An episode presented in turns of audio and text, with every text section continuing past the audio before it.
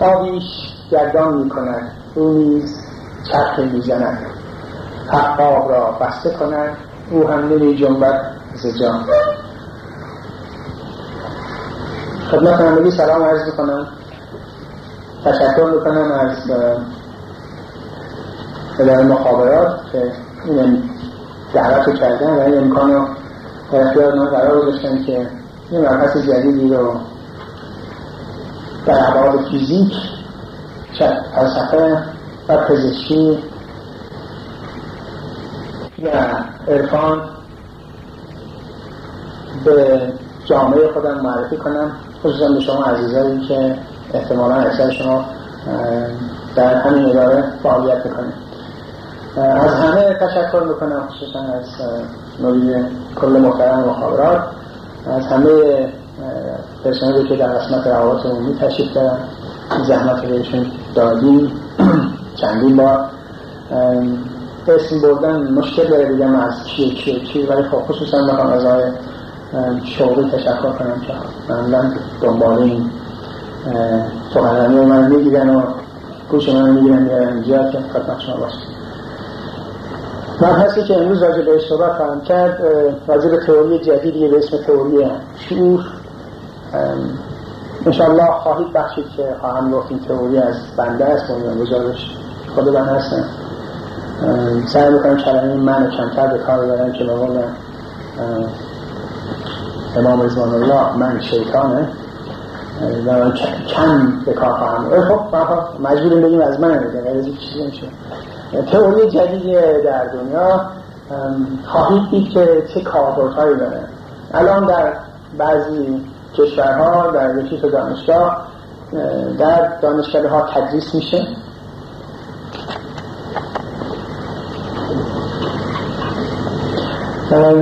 به اسم نظریه ناصری، استوانه ناصری هستم.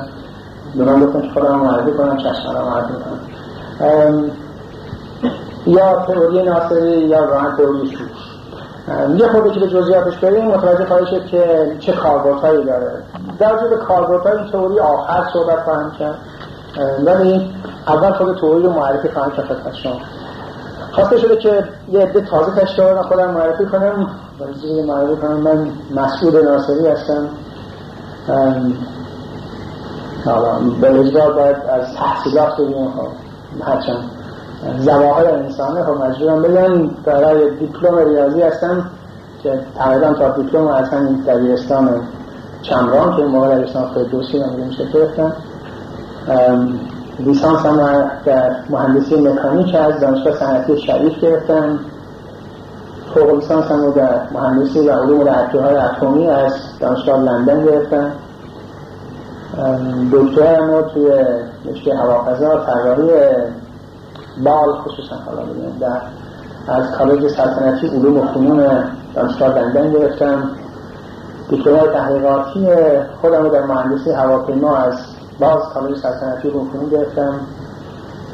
فوق دکترا رو در ریاضیات کاربردی در ارتباط با حل معادلات ترانسپورت از مرکز تحقیقات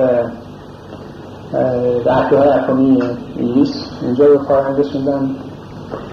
پزشکی خوندم، پزشکی به اسم پزشکی هومیوپاتی که امروز در آخر صحبتم راجع بهش صحبت خواهم کرد. پس در دانشنامه پزشکی هومیوپاتی هستم از کالج هومیوپاتی لندن و فعلا دانشجوی دوره عالی پزشکی هستم در لندن و به صورت تحقیقاتی به خاطر این کارهای تحقیقاتی اینجا میکنیم و برای دفاع و این چیزا باید بریم لندن و دفاع بکنیم تا دانشنامه دوره آریش هم بگیم.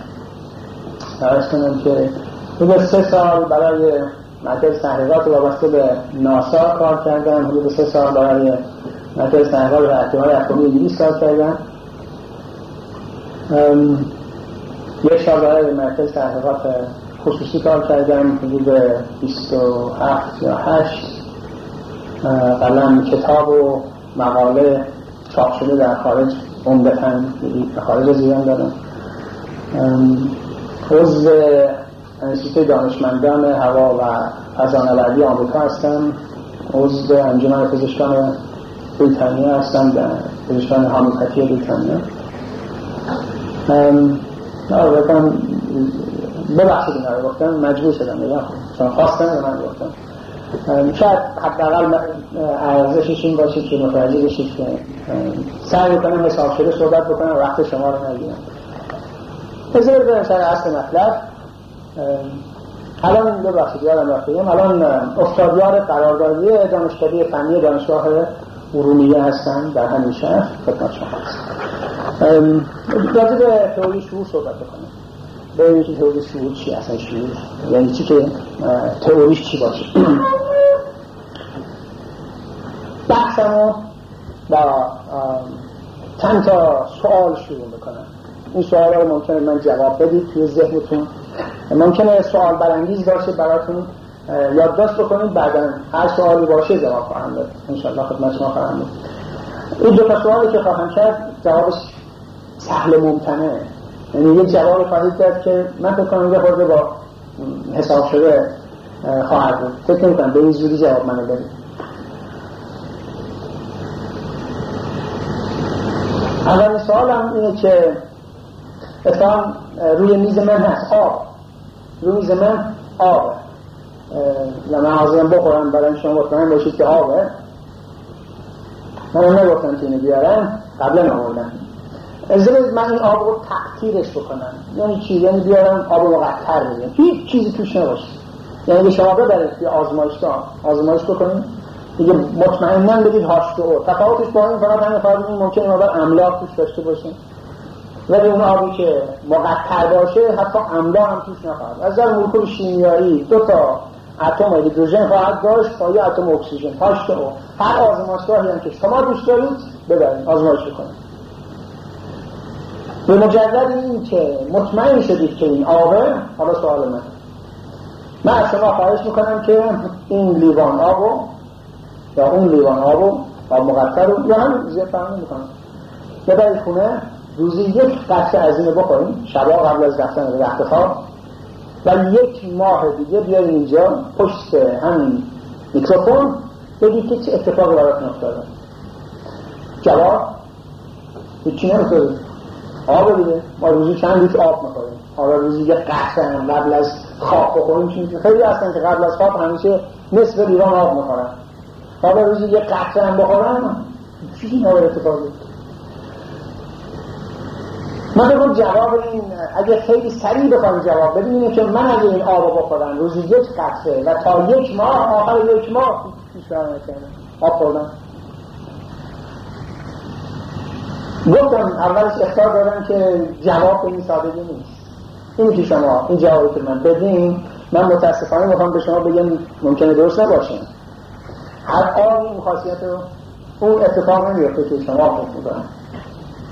مثلا من به شما میگم که اتفاق میفته اگه یک ماه دیگه بیایید اینجا و خودتون اقرار بکنید که چه اتفاقی افتاده. اولین اتفاق وزنتون کم میشه، دومی گلایه میکنید که با کوچکترین بادی بهتون سرما میخورن.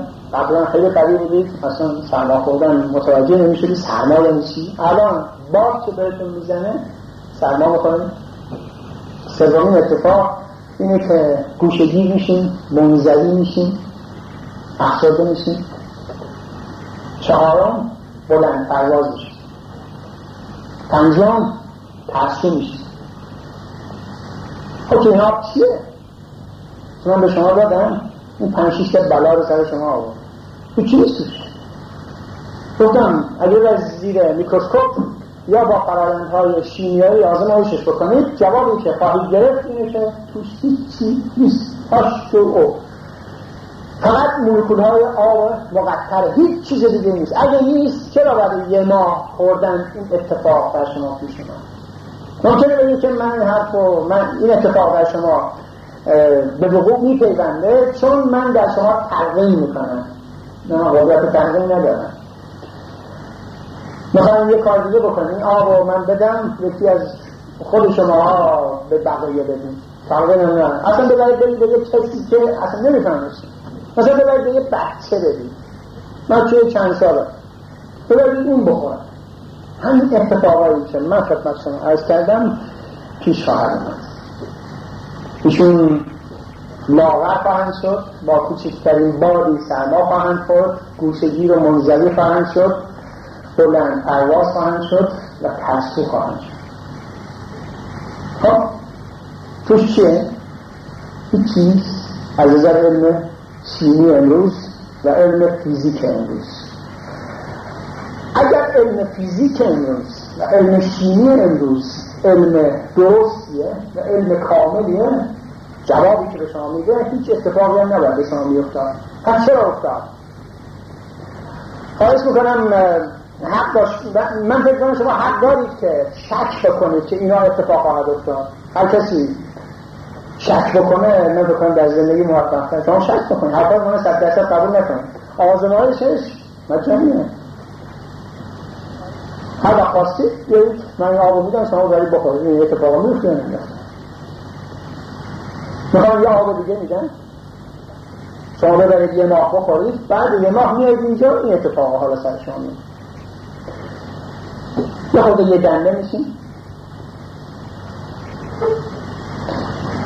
روی حرفتون وای میسید، پا فشاره میکنید تا یه حدی، تا اون حدی که فشار روتون زیاد نباشه. اگه فشار زیاد شد تسلیم میشین، سنگدل میشین.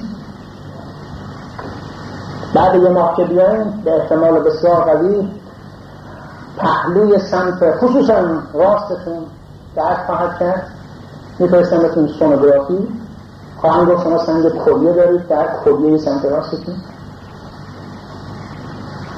و اگه ناخوناتون رو نشون بدید به جمعیت، یکی دو تا از ناخونای شما کبودی ملاحظه خواهد شد، انگار یه چیزی روی ناخونتون افتاده.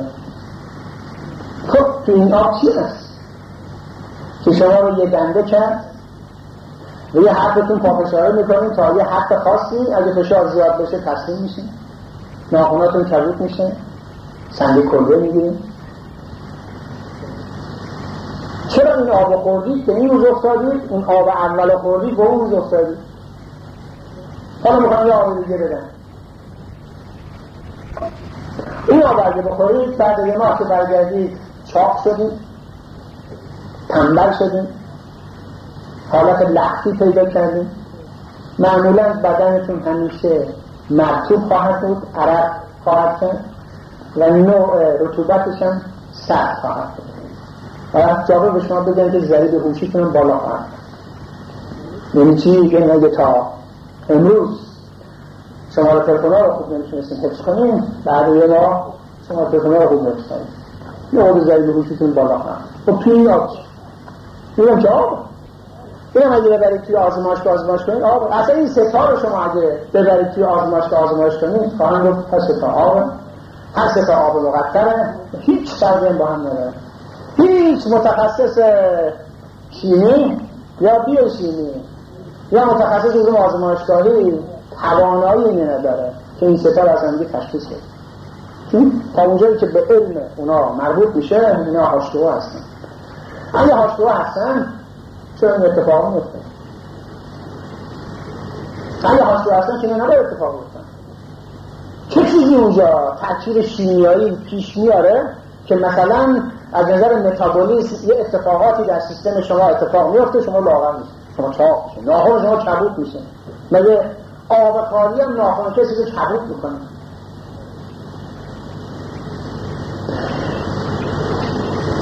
حالا اگه کبود شد شما چاق شدید، پس این آب باید یه چیزی باشه دیگه.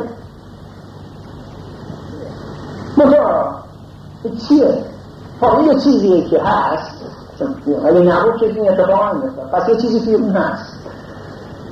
خب یه چیزی اونجا هست که شما رو به این روز میندازه، منتها به چشم دیگه نمیشه، هیچ میکروسکوپی هم نمیتونه ببینه، حتی اون میکروسکوپ الکترونیکی هم نمیتونه ببینه. با هیچ فرآیند شیمیایی هم شما نمیتونی تشخیص بدید که توی این چیه. توی یه چیزی هست که علم فیزیک امروز تشخیص نمیده چیه، علم شیمی امروز هم تشخیص نمیده چیه. بذارید من بعدا بگم که توی این چی هست. یه آزمایش دیگه با هم دیگه میکنم. بذارید که نشه زیست شناسی هستن یا به زیست شناسی علاقه دارن یا در رابطه علوم آزمایشگاهی تخصص دارن، میتونن آزمایش بکنن.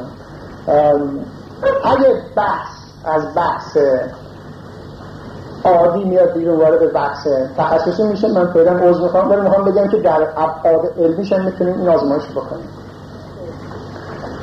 مثلا این آزمایش رو توضیح بدم بهتون، یه چیزی رو یه مقدمه‌ای بچینم خدمت شما عزیزان.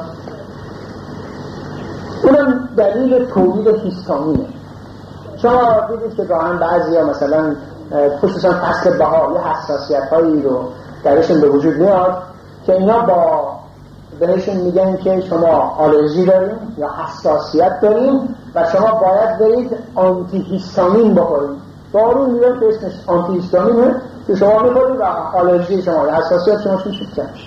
این آلرژی شما ممکنه به صورت رطوبت پوستی باشه، ممکنه تنگی نفس باشه، زکام مانند باشه، هی عطسه پشت سر هم. معمولاً هم در پزشکی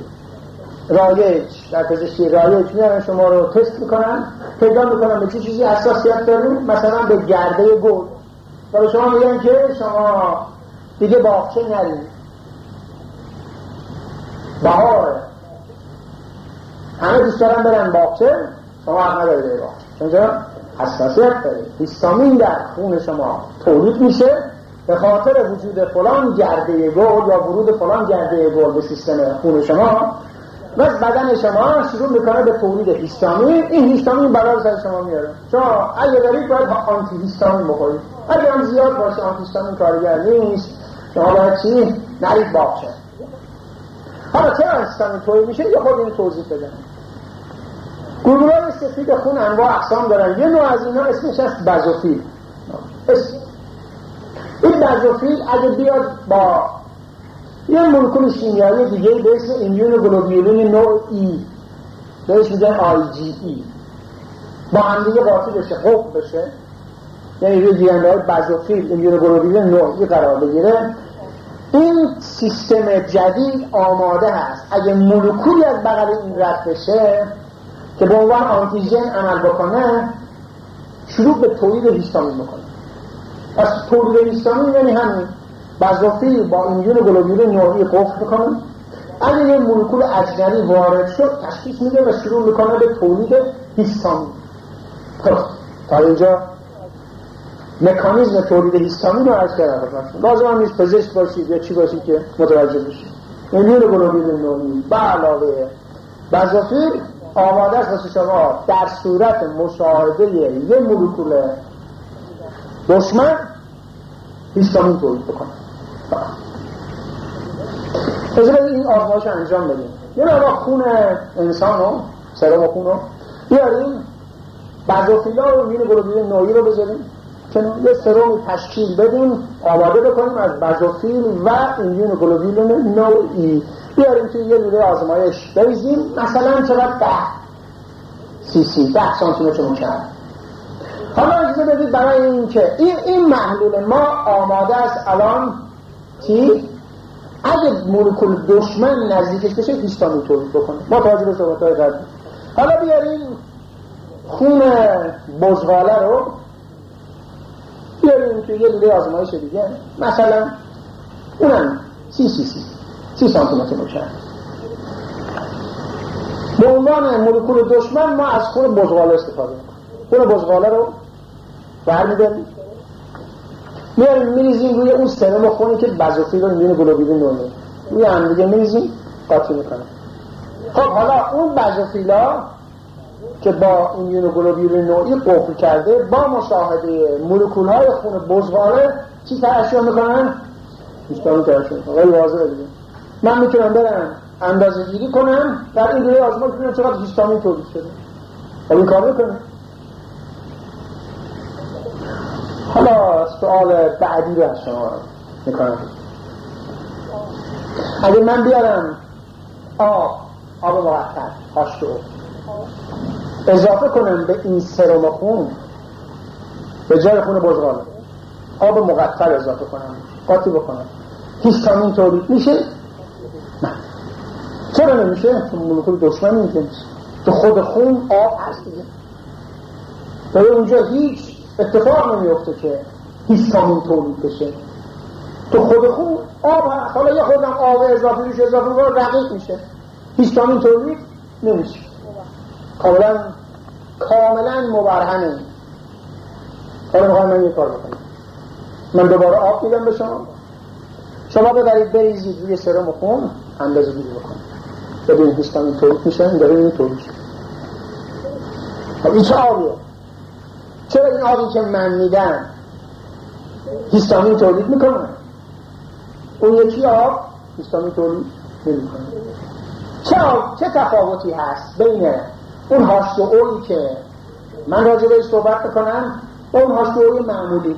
حالا دوتاش هم از نظر علم فیزیک شیمی معمولی ها، یه اسمی باید بذارم بکیه. اگه بناست که آب هیستامین تولید نکنه، چرا اون آبی که من دادم و شما ریختید روی بزافیل ایمونوگلوبولین نوعی هیستامین تولید کرد؟ پس اون آبی که من دادم یه چیزی هست، یه چیزی توی این هست که باعث میشه یا به بزافیل به علاوه ایمونوگلوبولین نوعی دستور میده که عمل کن، مانند اینی که یه دشمن میتون. خب تا اینجا حتی که گفتم باور نکردنیه، واقعا اینجوره. هم به اون سرم خون من آب اضافه کردم، هم اون سه تا آبی که داریم تک تک خوردید و بعد این ما گفتم این بلا سرتون. تو این آبا یه چیزی هست، تو اون آب چی هست؟ بذارید بگم توی اون آب چی هست. من توی اون آب شعور رو منتقل کردم به آب و تئوری شعور از همینجا شروع میشه. بس من میتونم آب بدم به شما و هر اتفاقی که من دلم بخواد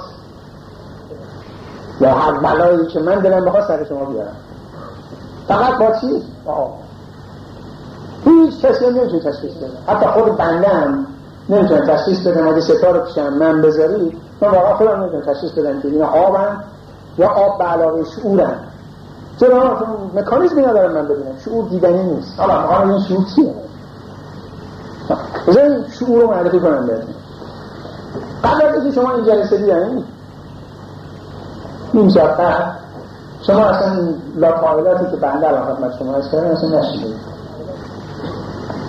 الان شنید، الان سه تا چهار تا آزمایش من به شما انجام عرض کردم، شما نتایجش رو متوجه شدید. حالا فرض کنید من نباشم، الان میگم فرض کنید من نباشم، شما آیا راجع به اون سه تا مسئله‌ای که من عرض کردم اطلاعات دارید؟ میتونید برید الان بیرون بگید که ناصری این حرفا رو میزنه. ناصری هم اینجا وجود نداره، خود ناصری اینجا وجود نیست، ولی افکار ناصری رو منتقل شده به شما. فرض کنیم شما ریاضیات ندونیم، فرض کنیم من راجع به مثلا معادلات خاصی الان صحبت بکنم، بعد یک ساعت شما راجع به معادلات اطلاعات دارید، یعنی شما میتونید معادلات رو فرض کنید حل کنید. یک ساعت قبل اون معادلات رو میدونستید چیه، الان هم میدونید چیه، هم میتونید همش بکنید. قبل این معادلات چی هستند و نحوه حلشون فقط در ناصری. بابا فرض این ناظری مرده، منطقه چیز به شما قبلا اگه کسی اسم معادله رو میشنید و حلش رو میگفت اون ناصریه، معادله فلان حلش هم ناصریه. حالا اگه شما برید، شما مثلا احمد باشه، برید پیش کسایی که میدونن که ناصری این معادله رو بلده، شما برید براش حل کنید، یه خود براش عجیب خواهد شد. چرا؟ چون اینا انتظار دارن که این معادله برای ناصری بلد باشه، باید ناصری حل کنه. چطور شده که شما بلدید؟ خب منتقلش کردیم به شما، از ناصری منتقل شد به شما. حالا چه ناصری باشه چه نباشه، اون چیزی که ناصری میدونست اسمش میذاریم شعور. خیلی حالا بسیار خیلی خام. پس یه شعوری به ناصری حاکمه. شعور رو با عقل قاطی نکنیم، اجازه بدیم، متفاوت از عقله، هوشه. نه، شعور یه اسمی من گذاشتم، الان خواهی بود چرا این اسم بزرشن. پس یه شعوری در ناصری حاکمه. شعور شما فعلا تفسیر کنید به عنوان آگاهی، اطلاعات. هر کسی برای خودش یه آگاهی داره، یه اطلاعاتی داره و قابل انتقال هم هست. ما راجع به بحثی دارم صحبت میکنم و منتقل میکنم به شما. فردا منم نباشم شما بهتون منتقل شد.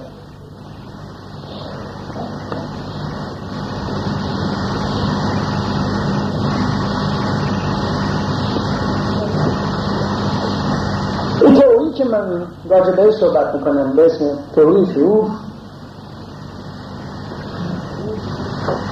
از دیده که از اینجا شروع کنم که این تئوری چند اصل داره، اصل به اصل داریم جلوتر شاید راحت‌تر باشه. اصل اول این تئوری،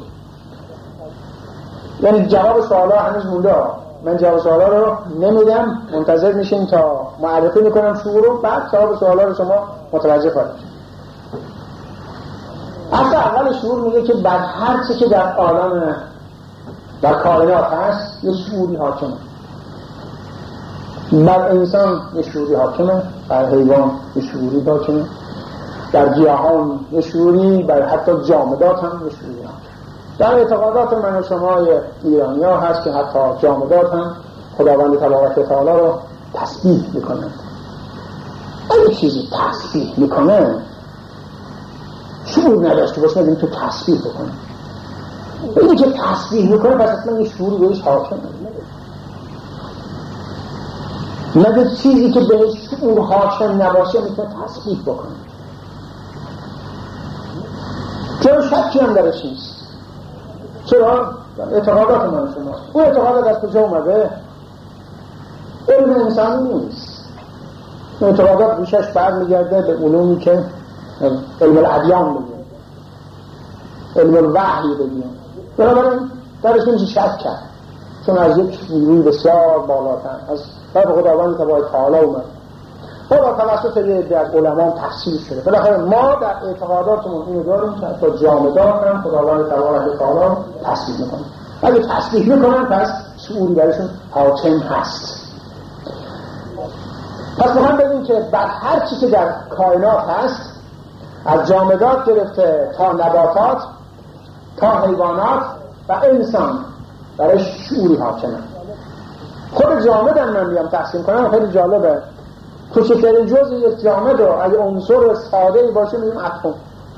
من هم شما بگیم حتی بر اتم هم یه شعوری حاکمه. اما خیلی جالبتر از اون بگم به شما بر هر الکترون یک شعوری حاکمه. جالبتر از اون بگم خدمت شما اینه که دو تا الکترون بغل هم دیگه قرار بدید شعورشون با هم مساوی نیست، متفاوت. از نظر علم فیزیک و شیمی امروز میگن تا این لحظه دو تا الکترون هیچ تفاوتی با هم ندارن. من میخوام به شما بگم که نه، خیلی تفاوت دارن. درست مثل دو تا انسان. اگه یه موجود خارجی مثل فرض کنید یه موجود فضایی بلند میشه بیاد به کره زمین، من شما رو که داریم نگاه کنه میگیم دو تا انسان. آیا ما دوتا انسان مساوی هستیم؟ نه، خیلی چیزان با هم فرق داره. شعور حاکم بر من و شما خیلی با هم فرق داره. چرا؟ رفتار من و شما خیلی با هم فرق داره. پس دوتا الکترون هم خیالتون راحت باشه با هم خیلی متفاوت. شعوری که بهشون حاکمه کاملا متفاوت. از الکترون هم برم اونورتر باز بحث کنیم، بگیم مثلا اصلا به طور کلی بگیم بر ذرات بنیادی فیزیک اتک اونها فرمیون ها، بوزون ها، شعور حاکم. این اصل اول تئوری شعوره. منطقه خب ممکنه بپرسید که این شعور کجاست؟ اگه حاکمه کجاست؟ چکار داره اصلا؟ رولش چیه؟ چرا حاکمه؟ کلمه حاکم من گذاشتم، خیلی جالبه. همین که میگم حاکمه، میگم شعور بر انسان حاکمه، یعنی رول شعور مهمتر از خود ماده‌ای که اینجا میگیم.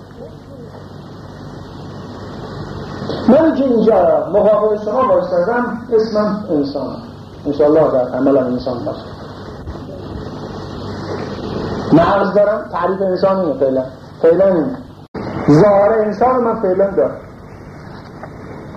مطمئن هم به شما بگم که شعوری بر من انسان حاکمه که باعث میشه من با مرده متفاوت باشم. مرده هم قلب داره، مرده هم مغز داره، مرده هم کلیه داره. تفاوتش با من چیست؟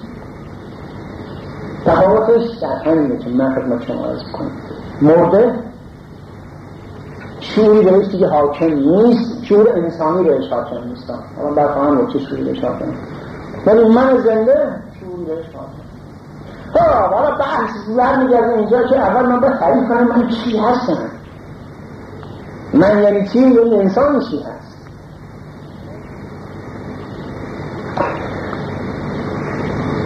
از روی انسان رو تعریف بکنم. انسان آیا همین مغز، قلب و گوش و چشم و پاست یا یک چیز دیگه است؟ اگه این هست که مرده هم داره.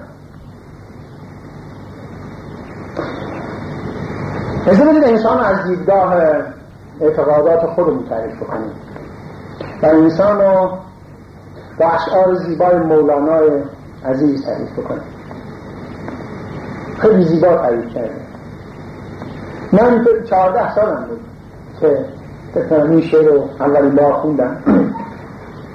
چنان انقلابی در من به وجود آورد که شب و روز من رو بیخود کرد. الان هم بیخودم، هیچ وقت در خودم نبودم. شاید این شعر در شما همین اثر رو کنم. دوست دارید بیخود باشید یا نه نمیدونم. شاید این شعر به ما بگید که انسان چیه. روزها فکر من این است و همه شب سخنم که چرا غافل از احوال دلم خویشتنم، از کجا آمدنم بهر چه بود، به کجا میروم آخر ننمایی وطنم. مانده هم سخت عجب کس که سبب ساخت مرا، یا چه بوده است مراد وی از این ساختنم. جان که از عالم علویست یقین میدانم، وقت خود باز برانم که همان جا بکنم. مرغ باغ ملکوتم نگم از عالم خاک، که سه روزی قفسی ساختند از بدنم. کیست در گوش که او می شنود آوازم، یا کدام است سخن می نهدند دهنم. چیست در دیده که از دیده برون می گرد، یا چه جان است نگویی که منش پیرهنم. شمس تبریز اگر روی به من ننمایی، والله این قالب مردار به هم درفکنم. آیا انسان این قالب مرداره؟ آیا انسان این دامگه حادثه برای طایر گلشن قدس حافظه که میگه طایر گلشن قدسم چه ده هم شرط پرا که در این دامگه حادثه چون افتادم؟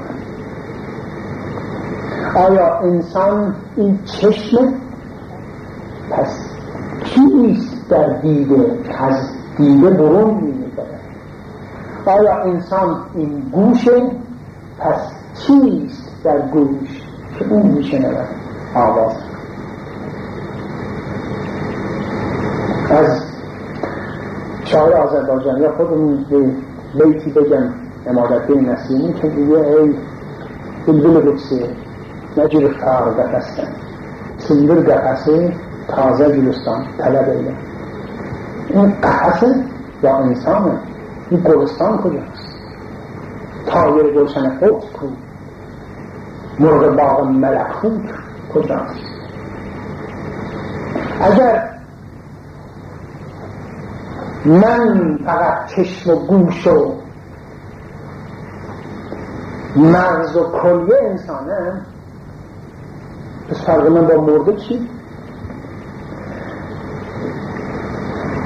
بذارید من یه عکسی گرفتم از این شعور.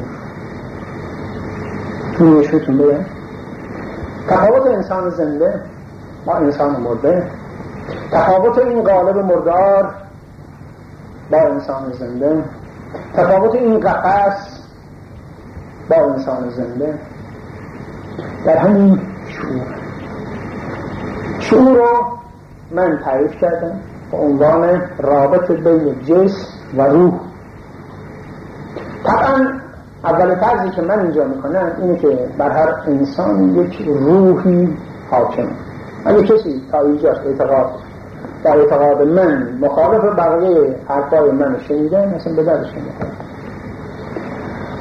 روح در یک عالم دیگه است و ماده همین قالب مردار در این عالمی که من شما می‌بینیم. بنابراین باید یه رابطی بین این دوتا باشه که اسمش من گذاشتم شعور. روح قابل دسترسی نیست، روح قابل بازی کردن نیست، روح قابل تغییر دادن نیست، در یه عالم دیگه است. روح اصلا از دیدگاه علم من و شما قابل تفسیر نیست، علم مادی من و شما هست. ولی شعور رابطه بین روح و جسم. شعور الان اینجوری تعریف میکنیم، تا وقتی که شعور هست ارتباط بین روح و این قالب مردار برقرار هست و تا وقتی که این ارتباط هست انسان زنده است.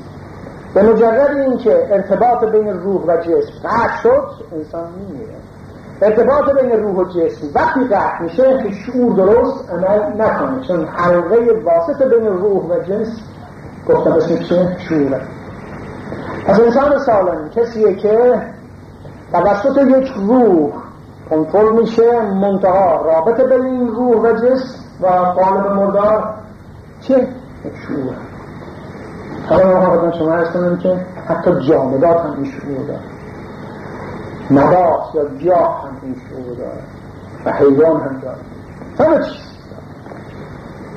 اگر این شعور درست عمل نکنه ارتباط قطع میشه، انسان میمیره، حیوان میمیره و گیاه میمیره. اگه شعور عمل نکنه و جامد متلاشی میشه.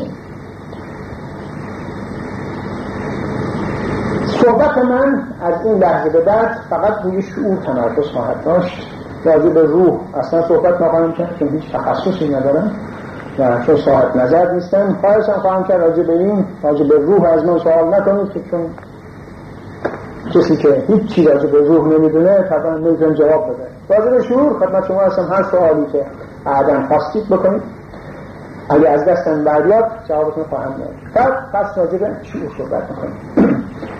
پس ببینید اول عکس شعور رو بهتون نشون دادم که بد نیست، مگه شعور وجود داره که ازش عکس بگیریم. من خواهم به شما بگم که میشه ازش عکس بگیریم.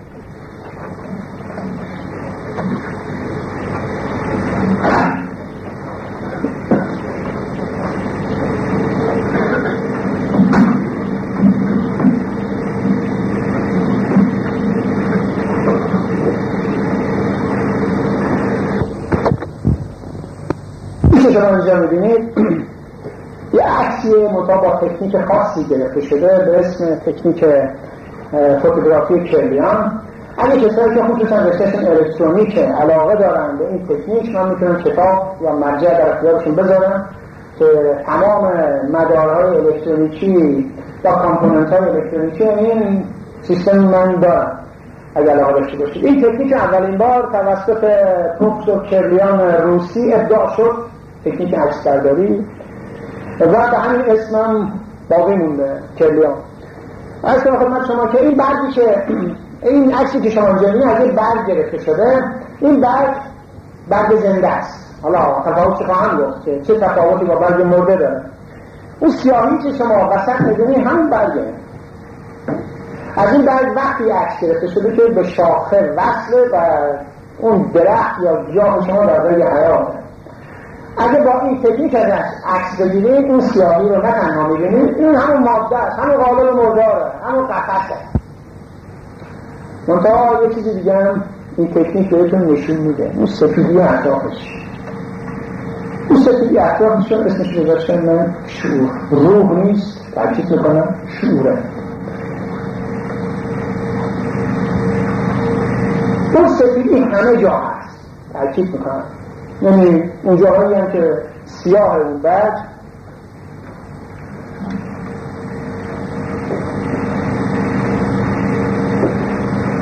اونجا هم روح، اونجا هم شعور وجود داره، منتها ماده نمیذاره دیده بشه. مثل علک، شما اگه 50 تا علک پشت سر هم بذارید دیگه اون 50 تا علک رو نمیشه دید، با وجود که همه سوراخن نمیشه دید. اگه نوری اینور علک باشه از اون طرف 50 تا علک دیگه دیده نمیشه، روی هم دیگه افتادن تار سوراخ بعد دید و کور کردن. این بابت همینه. اولش عرض کنم که این شعور رو که نشونتون میدم، نشونتون داده میشه اینجا،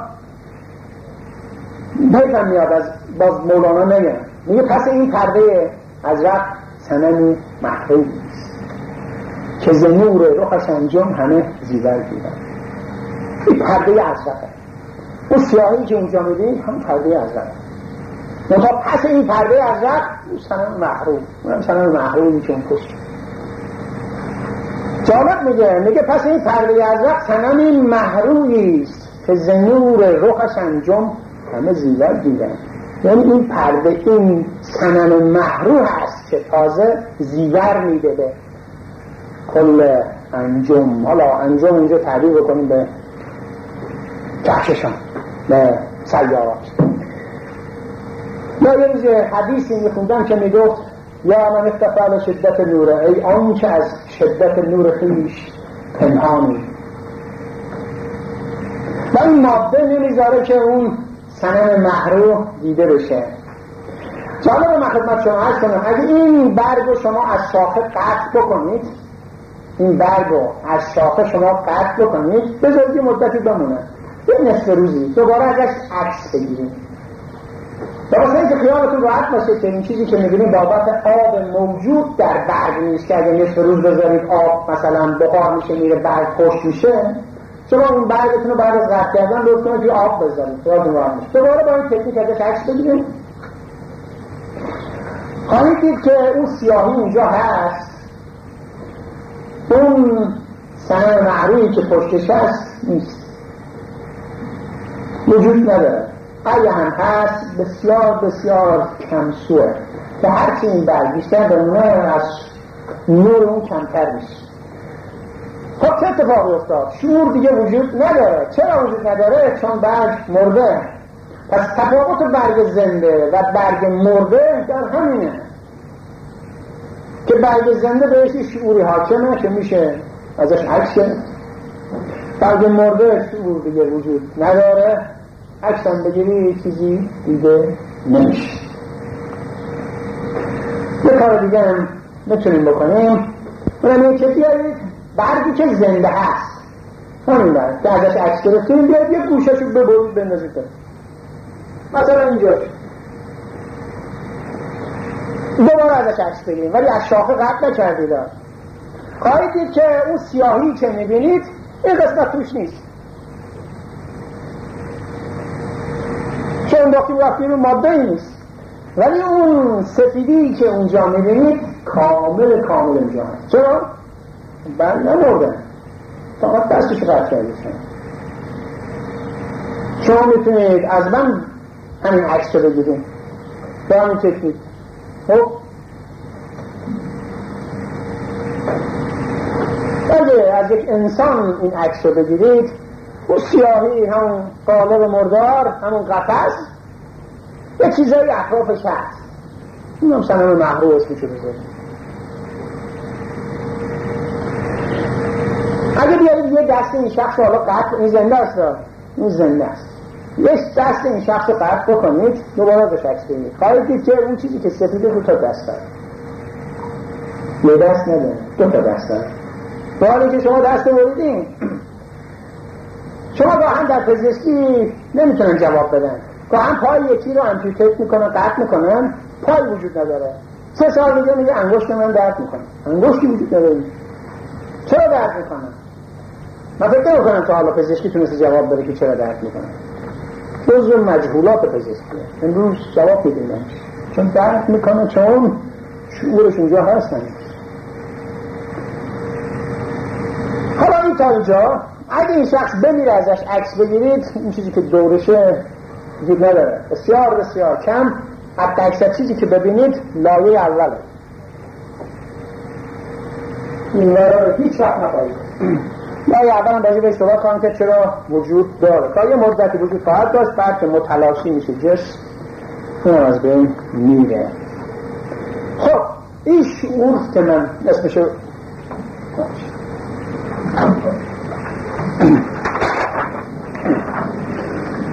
مثلا من اسمش رو گذاشتم شعور، عکس گرفتیم ازش و گفتم که این جسم، این قالب مردار تا وقتی اینجا هست که این شعور هست.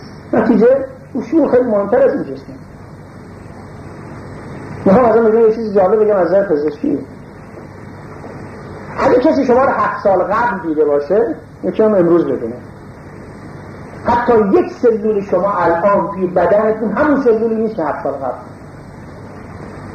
تمام سلول های 7 سال قبل شما، حالا من های نادر سلول های قسمت خاکستری مغز میگم، حالا نولش کن، حالا حتی ها ظاهر، تمام سلول های بدن شما از 7 سال قبل تا امروز همش مرده رفته، هیچ چی باقی نمونده، ولی شما هنوز اینجا نمید. چرا؟ چون شعور حاکم بر شما هنوز هست. من سلولا رو، جسد شما رو دوباره زنده میکنه، در حالت تداوم نگه میداره.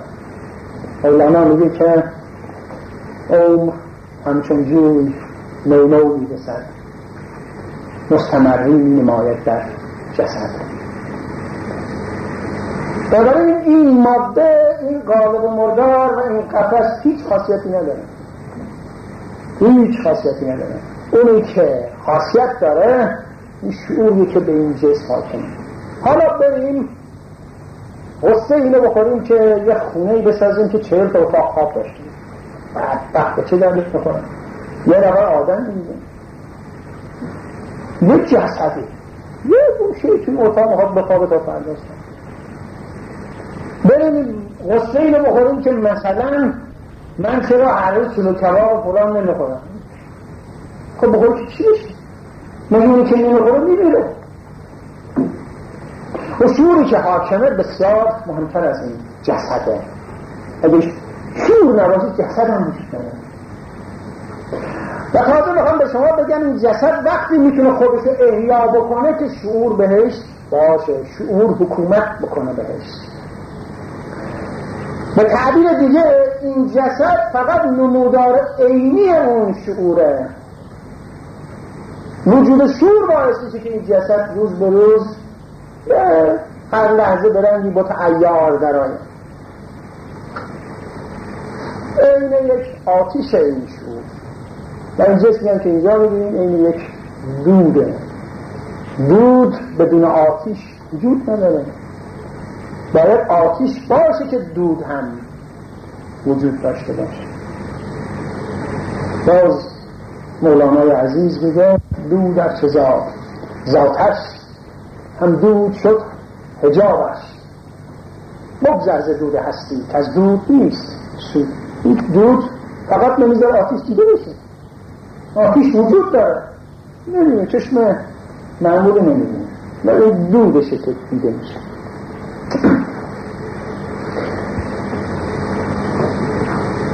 میگارم بر یک چیزی که اونجا نشونه دیدید که توی شعوری که از انسان عکس گرفتیم لایه لایه هست. آدم لایه لایه بودن اینا دوباره بحث خواهیم کرد اگه وقت باشه. نمیدونم چقدر وقت دارم. من یه آدم روده درازی هستم، با صدای میکروفون گیرم ولش نمی‌کنم. بحث اینه که بالاخره مستمع ساعت سخن را سر ذوق آورد. اگه دیدم داره چرت میزنه قطع می‌کنم. خیالتون راحت باشه. اگه یه احساس کسالت در رخسار شما بکنم کم خواهم کرد. من فعلا که دارم صحبت می‌کنم شما فعلا خوب به من نگاه می‌کنید. پرده پرده هست این شعور، لایه لایه هست این شعور، تیکه تیکه هست. یه لایه اول، لایه دوم مطایه خود وسعتش بیشتر میشه، لایه سوم بازم بیشتر میشه، لایه چهارم بره بگیریم بگیریم با هم. این لایه لایه هست.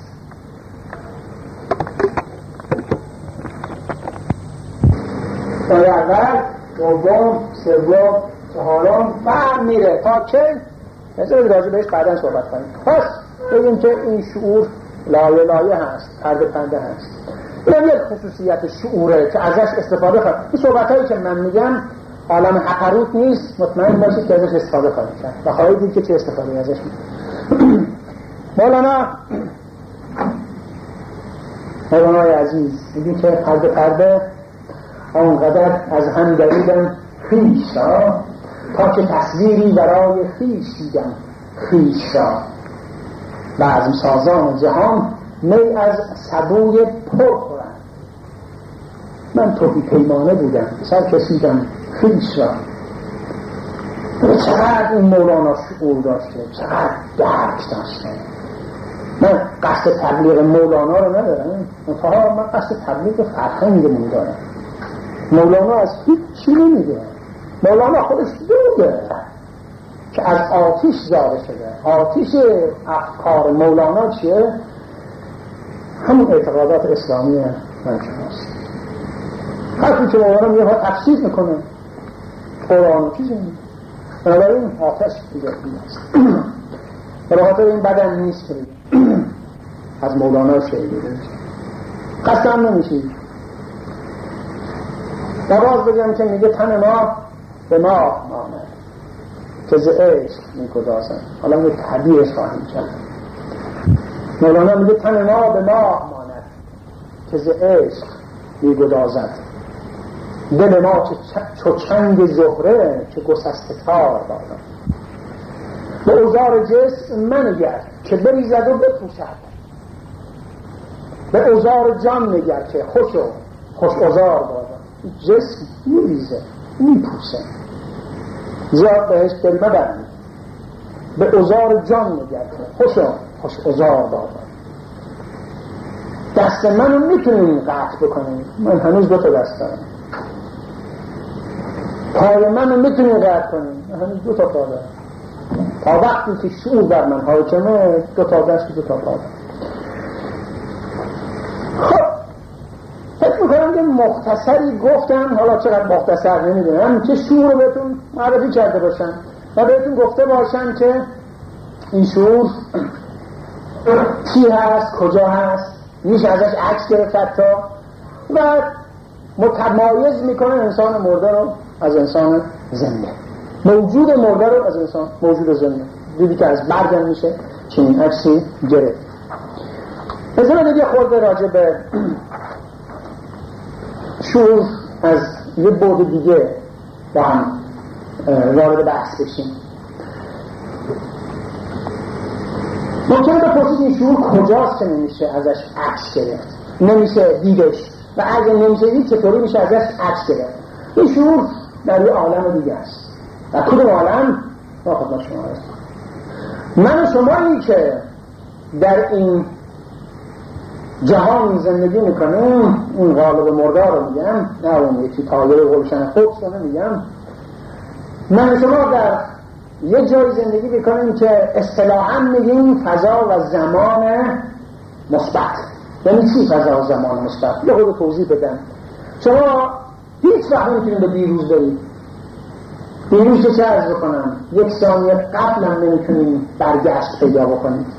شما احتمال داره یک ثانیه بعد بریم، احتمال داره 10 سال دیگر هم ببینید و پس احتمال به آینده رفتن من شما هست، ولی احتمال به عقب برگشتن من شما وجود نداره.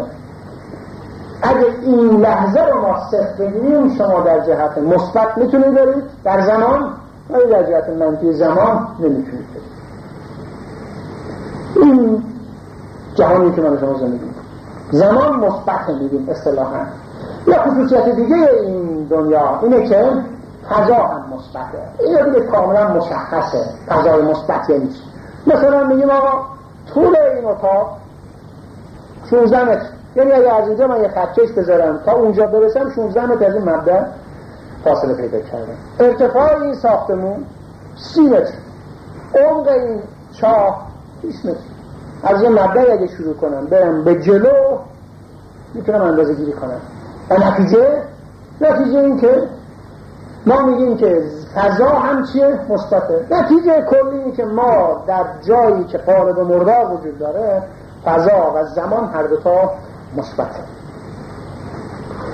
این شعور میخوام به شما بگم که الان نمیتونم وارد بحث فیزیکش بشم، اما خواهم گفت چرا. این شعور تعلق داره به فضا و زمان منفی، یعنی کاملا برعکس این دنیایی که من و شما می‌بینیم.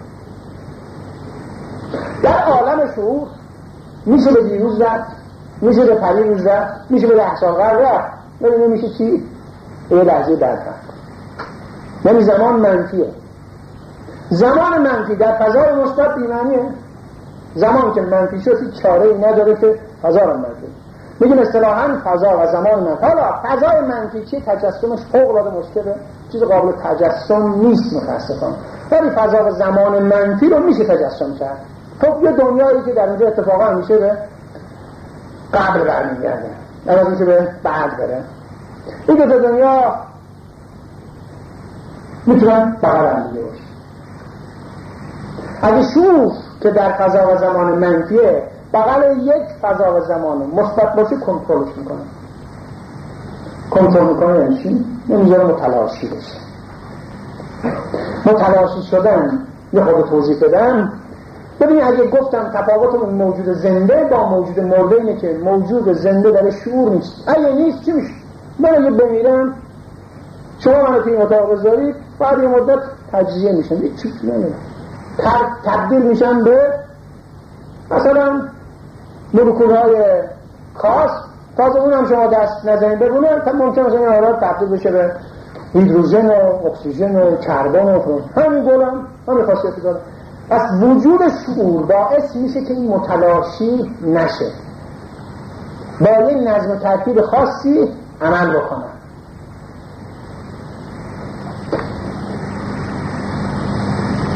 اجازه بدید یه چیزی رو از ترمودینامیک بیارم تو. من فکر کنم این تئوری شعور چند تا علم رو همدیگه قاطی کرد، شاید زیباییش در این باشه. طبق قانون دوم ترمودینامیک در فرایندهایی که خود به خود در این جهان فضا و زمان مثبت اتفاق میفته، تغییرات آنتروپی مثبته. یعنی چی؟ آنتروپی یعنی بی‌نظمی، برای حالا فارسیشو بگه بی‌انضباطی، متلاشی شدن. خب شما خیلی بهتر از من میتونید بگید که یک موجود زنده نظم و انضباط سلولیش خیلی بیشتر از یک موجود مرده است. چرا؟ چون این نظم و انضباط سلولی نداره که داره متلاشی میشه. اصطلاحاً میگیم که یک موجود مرده آنتروپیش داره چی میشه؟ زیاد میشه. بی‌نظمیش داره چی میشه؟ زیاد میشه. پس آنتروپی در فرآیندهای خود به خود زیاد میشه، بی‌نظمی زیاد. این قانون دوم ترمودینامیک تا امروز هم هست. تا امروز کسی هم نبوده که خلافش ثابت کنه. در تمام کهکشان ها صدق میکنه تا امروز تا علم امروز. و چطور میشه که وقتی این چیزی که بناس خود به خود که متلاشی بشه، وقتی شعور بهش حاکم شد متلاشی نمیشه، نظم انضباطش از دست نمیده؟ خب باید بده. چرا نمیده؟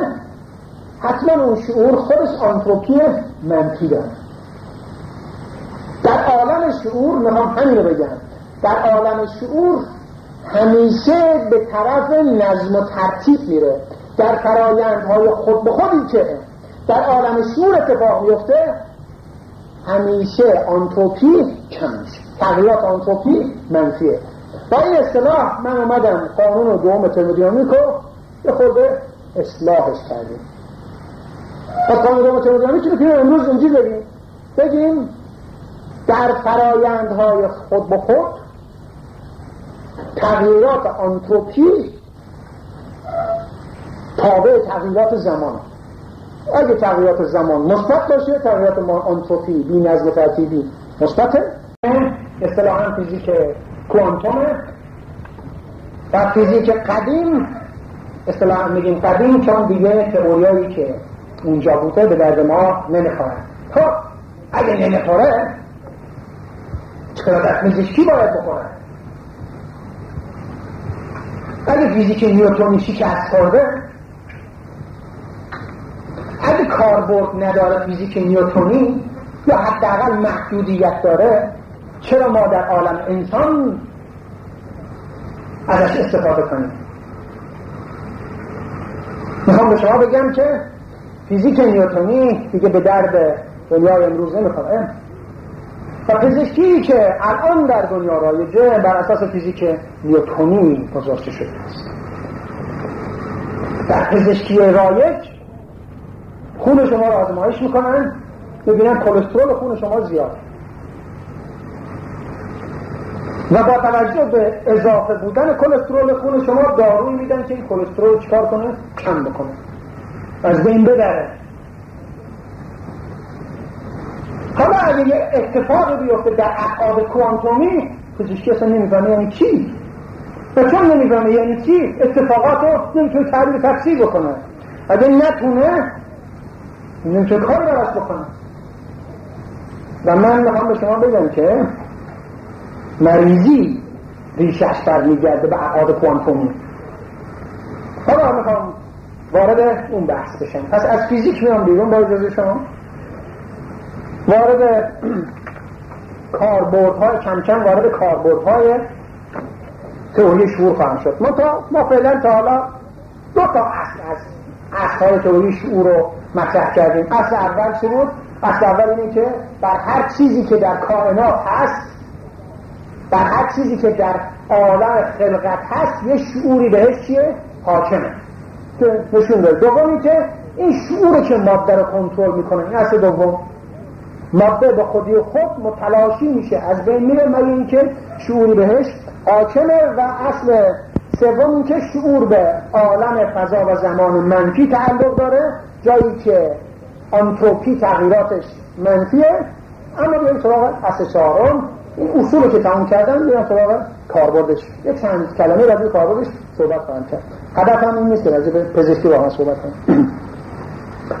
اصل چهارم اینه که روزی که خداوند تبارک و تعالی انسان کائنات رو خلق کرد، کاملترین شعور رو به انسان داد و هر چیزی غیر از انسان شعور معیوبی داره نسبت به انسان. پس کاملترین شعور مال انسانه که اسمش میذاریم اشرف مخلوقات. اشرف مخلوقات یعنی هم اشرف مخلوقات، یعنی که کسی که دو تا گوش داره، دو تا چشم داره، اندازه این مغزش اینقدر؟ نه، از این مغزی که توی کله بنده هست هیچ انسانی بیش از 1/5 استفاده نمی‌کنه. بقیه‌اش می‌خواسته خونده اینجوری. برای بابت اگه جسه این مغز باشه باید تیر از ما بهتر فکر می‌کنه. کاملترین شعور داده شده به انسان و منهای انسان هر موجود دیگه‌ای که در عالم کائنات هست، حداقل یک ایراد یا یک نقص یا یک کمبود در شعورش نسبت به شعور انسان وجود دارد. مثال بزنم. اول بگیم که شعور کامل چیه؟ تا اون مثالم بزنم. شعور کامل برای انسان کامل. انسانی که کامله به شعور کاملی حکم میکنن. انسان کامل چیه؟ انسان کامل این خصوصیت داره که خدمت شما عرض کنم. یک، کسی که اعتقاد داره، معتقده به یک نیروی لازم، به خداوند معتقده. بنابراین اگه کسی بیا بگی که من به خدا اعتقاد ندارم، این شخص ممکن در شعورش اولین نقص و مهمترین نقص درش چیزی داره. اگه این شخص شعورش کامل باشه این حرف رو نمیزن. تعریف میکنم میگیم در این تعریف ها میریم تئوریه دیگه. بعدش میرسیم یه جایی که ببینیم چه استفاده ازش میکنم. پس شرط اول کمالیت یا کماله کمال انسان شعور چیه؟ اعتقاد به خداوند. شرط دوم، انسان متکبر، مغرور، بلند پرواز و خودخواه نباشه، خودمحور نباشه. این شرط دوم. صرف این که من به شما بگم که من دکترم و شما نیستی برای ممکنم باشید ببخشید، این دلیل بر کامل نبودن شعور من. انسان کامل بودن هیچ ربطی به مدرک نداره. این فقط ظواهر انسانه. اگه اجازه بدید من در مورد خودم صحبت میکنم میگم این فقط کالا میگه فقط راحت.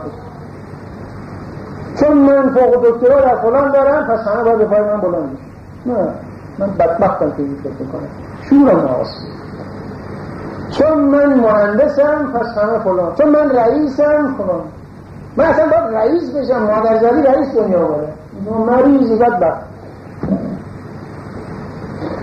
پس اگه کسی خودخواه باشه و تکبر باشه، به خاطر همینم اول جلسه من دوست داشتم راجع به زواهر خودم به شما بگم، خواستم گفتم سخلاص بکنم که اونا رو ندیده بگیریم، باقا انسان انشالله صحبت بکنم. شرط دوم سلامتی شعور یا کمال شعور اینه که انسان خودخواه و تکبر و بلند پرواز اینه. شرط سوم اینه که انسان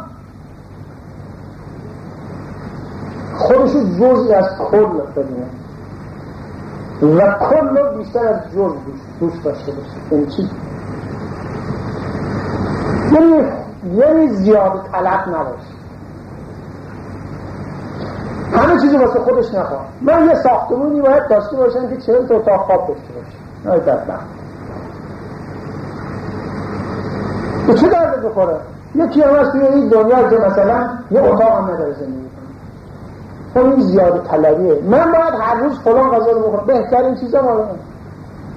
الان در جامعه سیاسی آمریکا، سیاستمداران آمریکایی در همه جا دارن چپاول میکنن.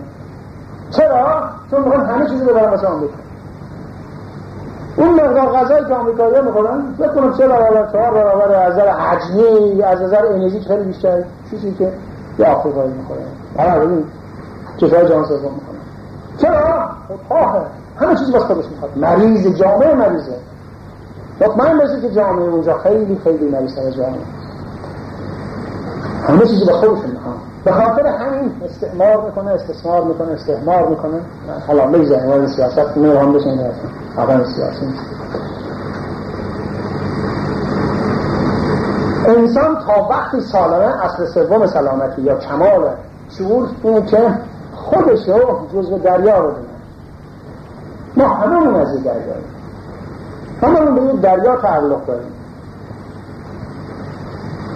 یه روزی و وقتی که توی دریا بودیم، آگاهی های اون دریا همه جا یکسان بود. هیچ جایی شما در داخل دریا نمیتونی پیدا کنید اینجا این قطره از این قطره بهتره، همه شده این همه.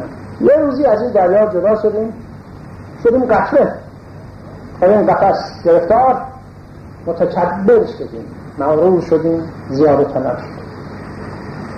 یه روزم به اون دریا برمیگردیم. انا لله و انا الیه راجعون. بعد میگردیم اینجا اگه هممون یکی هستیم چرا باید من مغرور باشم؟ قطره دریاست اگر با دریاست، ورنه اون قطره رو دریا دریاست. بدبخت تو قطره‌ای از دریا خیلی پیدا شد.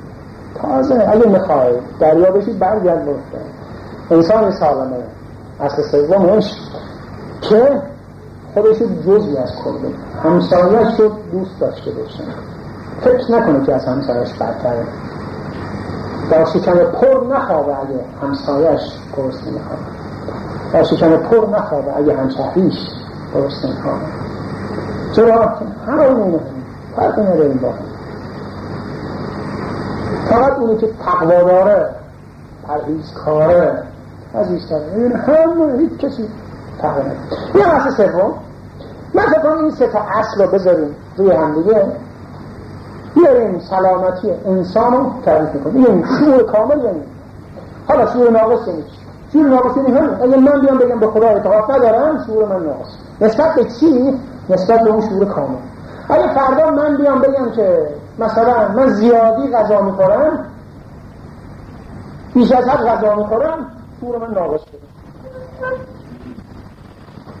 من اگه همه چیزی با خودم بکنم شعور من ناقص، بلند پرواز باشم شعور من ناقص. پس شعور کامل وقتی که خداوند تبارک و تعالی خلق کرد داد به انسان، و این انسان معتقد متکبر نیست، مغرور نیست و خودش جزئی از کل زیاده طلب نیست. حالا ببینیم که موجودات دیگه چی هستن، آیا شعورشون ناقصه یا کامل. بذارید من راجع به یک گل صحبت بکنم. یه گل بسیار بسیار یه گیاهی بسیار بسیار زیبا، در عین سلامتیش دارم صحبت میکنم. یعنی شما این گیاه رو برید بکشی که متخصص گیاه‌شناسی یا گیاه‌پزشک رو بیاریم معاینه بکنه، میگه این کاملا سالم. حالا این گل سالم یه خصوصیتی داره خدمت شما عرض می‌کنم. این گل که این گل خاص که من راجع بهش صحبت می‌کنم در قله کوه رشد می‌کنه. شما غیر ممکنه این گل رو در دامنه پیدا بکنید یا در دشت پیدا بکنید، غیر ممکنه. یک دوم، این گل به قدری نازکه نسبت به قدش که هرچی این نگاه کنه میگه چیزی اصلا مونده با کوچکترین بادی نیستن. این گل با کوچکترین بادی نیستن. چطور تا حالا مونده؟ یه خورده نگاه میکنه روی قله کوه که بادم زیاده. چطور تا حالا مونده؟ یه دفعه متوجه میشه که بابا این کوهی که این رشد کرده هر کوهی نیست، یه قله ای را اومده انتخاب کرده که بغلش 3-4 تا قله بلندتر هست. اون 3-4 تا قله بلندتر نمیذاره باد بیاد به این بخوره که بشکنه. خصوصیت دیگه کلمه گل که به کار میبرن درست نیست، گیاه. خصوصیت دیگه این گیاه اینه که شما غیر ممکنه 2 تا از این گیاه ها رو پیدا بکنید که بغل هم دیگه رشد بکنه.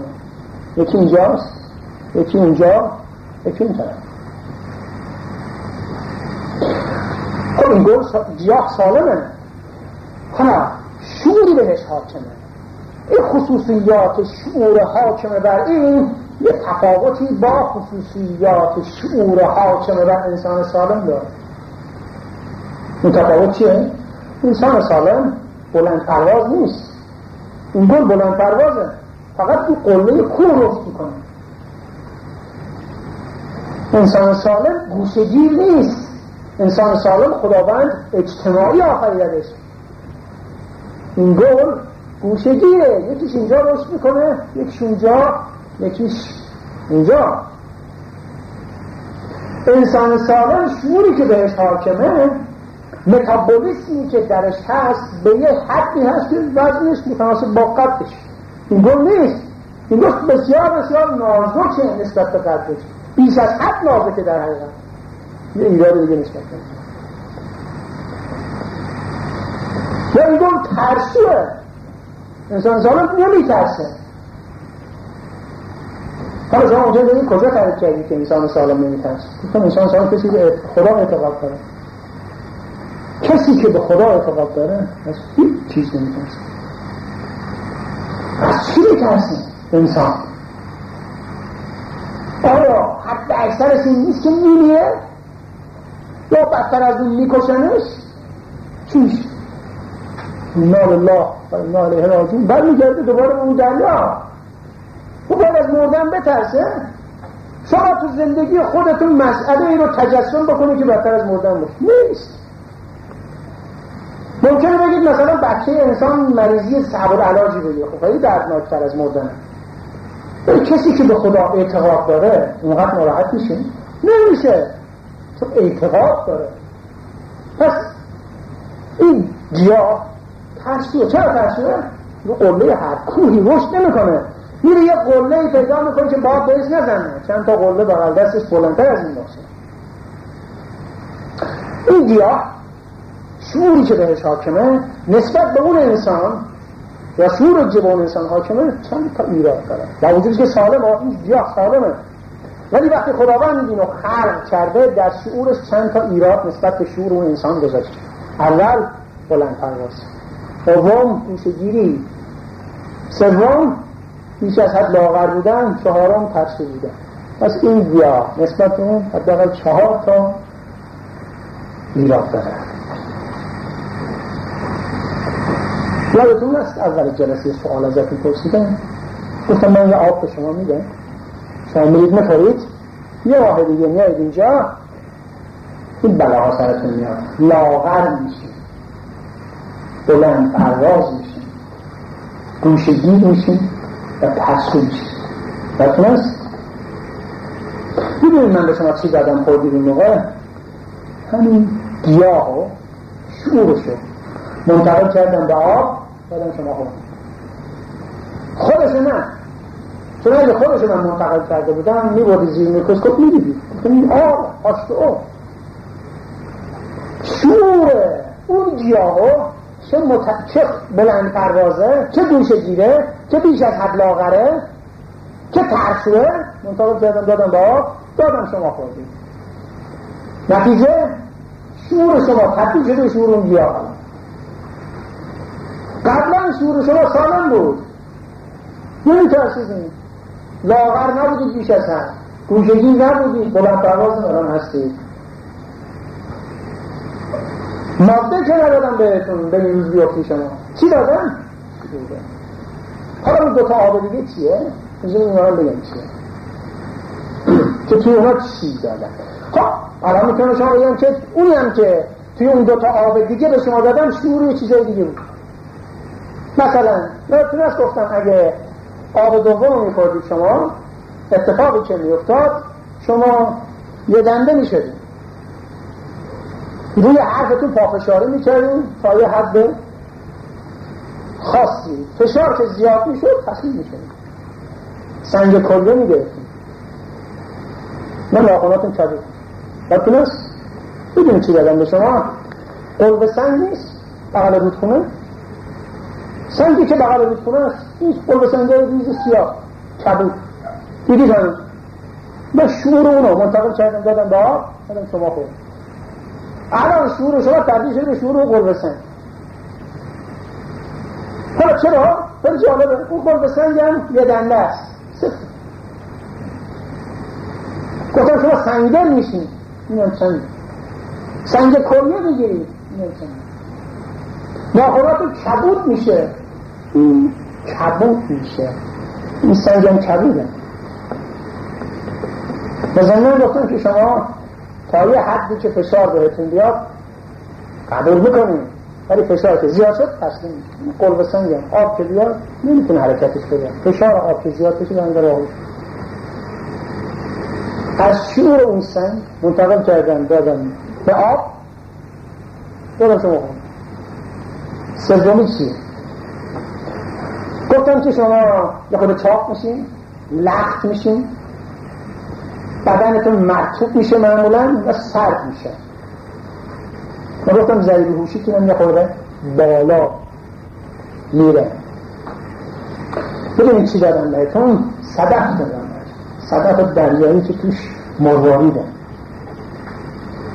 یه صدف که توش مرواریده. خلیج فارس یه موقعی مشهور بود به مروارید و سید مروارید. نگاه کنید چقدر نزدیک حرفایی که زدن اون صدف لخت یک جایی توی دریا میفته میمونید، شما هم با خوردن اونا لخت شد. اون صدف مرطوبه، همیشه یه آب بود مرطوبه، شما همیشه یه عرق سرد داره و سرده، چون صدف عمق دریا سرده. زاید هوشیتون میره بالا، در داخل صدف مرواریده که با ارزشنه و صدفه که مرواریده توقیف میکنه. پس آب اول از شعور این گیاه به شما دادن، آب دوم از شعور سنگ به شما دادن، آب سوم از شعور صدف. اگه جامدها شعور ندارن که خداوند رو تسبیح بکنند، چطوری من منتقل کردم دادم به شما؟ خب پس برمیگردم به اصل چهارم که میگه کاملترین شعور مال انسان و هر شعور دیگه‌ای که در عالم کائنات هست، ماده‌ای که هست درش چی؟ شعور وجود داره، ولی نسبت به شعور انسان چیه؟ نقص داره. حالا هایی که من از اینا الان فعلا به نظر شما دارم استفاده مخرب میکنم، نه بتونم استفاده خوب بکنم. یه چاقوی دو دسته هست، شما میتونید یا باش سیب پوست بزنیم با خود میشه جون، یا میشه جوش کم یکی بکنیم، اون بستگی داره دست کی بیفته. این شعور هم بستگی داره دست کی بیفته، میتونه ازش استفاده مثبت بکنه، میتونه استفاده منفی بکنه.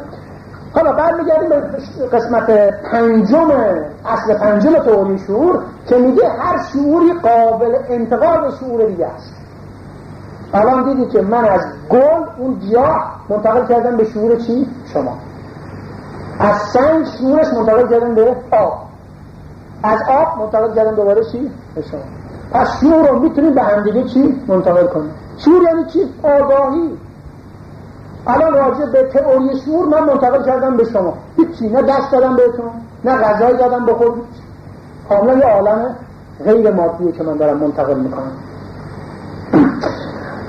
خب و گفتم که هر شعوری آنتروپی منفی داره، نظم انضباط میده. اگه من حرفای زیبا بزنم انشالله در شما این تأثیر رو به وجود بیارن که شما فردا معتقد تر بشید به خداوند، بدن شما درستر کار خواهد کرد، شعور شما چی؟ آنتروپی منفی بیشتری خواهد داشت.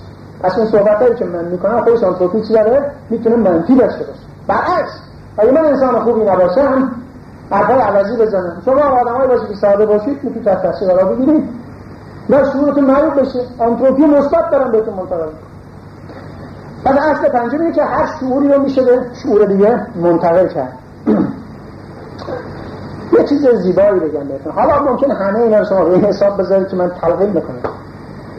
از یک چند تا آزمایش که انجام دادیم به خدمت شما عرض بکنم، شاید بیشتر متفاوت بشه. ما میتونیم این آبی که میدیم به بچه بدیم، همین اتفاقا به بچه هم میتونیم به بزغاله هم بدیم. بزغاله هم اتفاقا سرش میاد به همون شدت نهو، بستگی داره چون شعورش با شعور انسان متفاوت، یه تفاوتایی خواهد. خب میتونیم به گیاه بدیم. حالا این چیزی که من دارم روش کار میکنم و اعتقاد دارم انشالله یه روزی سیستم کشاورزی دنیا رو زیرو خواهد کرد، ما به نتیجه هم رسیدیم که حالا داریم توی دانشگاه کشاورزی روش آزمایش میکنیم. یه مثال میزنم. پس اول گفتیم که شعور میشه منتقل کرد. خب اگه میشه منتقل کرد میتونم ازش استفاده بکنم. اجازه بدید ببینیم چه استفاده. این اولین کاربرد تئوری شعوره که پیش بینی میکنیم که این کارو بتونیم بکنیم. الان هم در مرحله آزمایشی که دارم آزمایش میکنم با چند تا از همکارا، ببینیم که آیا تئوری شعور درست پیش بینی میکنه یا نه. یه مثال بزنم بهتون. دو تا شمدانی وجود داره، گل شمدانی. یکی از اینا هیچ عکس نداره، یکی از اینا خیلی خیلی عکسش زیاده. این اگه شما بیارید یکی رو بو بکنید هیچ نداره، یکی رو بو بکنید خیلی خیلی غریزه. حالا من یه کار میکنم، از شمدانی که عکس داره شعورش منتقل میکنم به آب. این الان آب درسته؟ شمدانی که عکس نداره میکارمش، هر روز یک قطره از این آب رو میریزم پای چی؟ این گل. درسته؟ الان دارم چکار میکنم؟ این که آبه، ولی تو شعور شمدانی داره، شمدانی اقدار داره. حالا خیلی جالبه، این آزمایش کردیم جواب گرفتیم. این شمدانی که تازه به وجود میاد از شمدانی قدیمه، هر کی بهش نگاه بکنه ببین قدیمه، ولی وقتی میره بو میکنه اینه بوی قدیمه. این یکی بوده، یعنی اومدیم الان یه شمدانی رو وارد کره زمین کردیم که خصوصیات قبلی رو داره، یه چیزی هم اضافه داره، عکس این یکی هم داره. یه کار دیگه میتونیم بکنیم. بعض کنیم یه گندمی داریم که الان داریم روش کار میکنیم که مثلا بهترین نشاسته رو داره، بهترین آرد رو میده. خب ولی خب وقتی این که همیشه هر چیزی که خوب باشه نایاب، چیزی که گوهر معمولا این گوهر گرانبهاست، نایاب دست هر کسی نمیده، نادره. خب میتونیم دنیا رو عوض کنیم. چجوری؟ یک گندم رو فرض کنیم خوبه ولی خوب بار نمیاد. اگه شما یه تن بکارید یک تن این مثلا محصول فرض کنیم، یه گندمی هم داریم اگه یه تن بکارید 10 گرم محصول به شما میده، ولی محصول خوب نیست. یعنی کار میکنیم از شعور اون گندمی که 10 برابر محصول میده منتقل میکنیم به گندمی که مقدار محصولش کمه. نهایتا یک گندمی به وجود میاریم که محصولش 10 برابره، کلیتش خیلی بهتره. ببینیم داریم چطور میکنیم؟ مهندسی ژنتیک میکنیم. منطقا نمیدیم کروموزوم‌ها رو دستکاری بکنیم. چکار میکنیم؟ شعور این کار میکنیم. کاربرد آتیه این چی خواهد شد؟ پیش بینی میکنیم. حالا ممکنه اتفاق بیفته، ممکنه نه.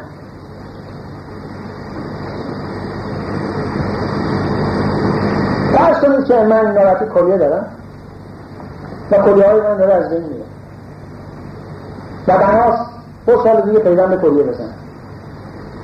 خب تو هم کار میکنه تا 2 سال کار خواهد کرد. 2 سال دیگه بناس مثلا از پسر عمه من یه کلیه بگیرن به من بدن. خب ما میتونیم یه کار دیگه بکنیم، ما میتونیم اینجوری قضاوت کنیم که بگیم کلیه من شعوری که بهش حاکمه الان عوضیه، اگه عوضی نبود که درست کار میکنه. گفتن این شعور رو که هدایت میکنه نظم و انضباط سلولی رو، نحوه عمل سلول ها رو، اگه کلیه من درست کار نمیکنه یعنی شعوری که بهش حاکمه عوضیه. چرا بکنه؟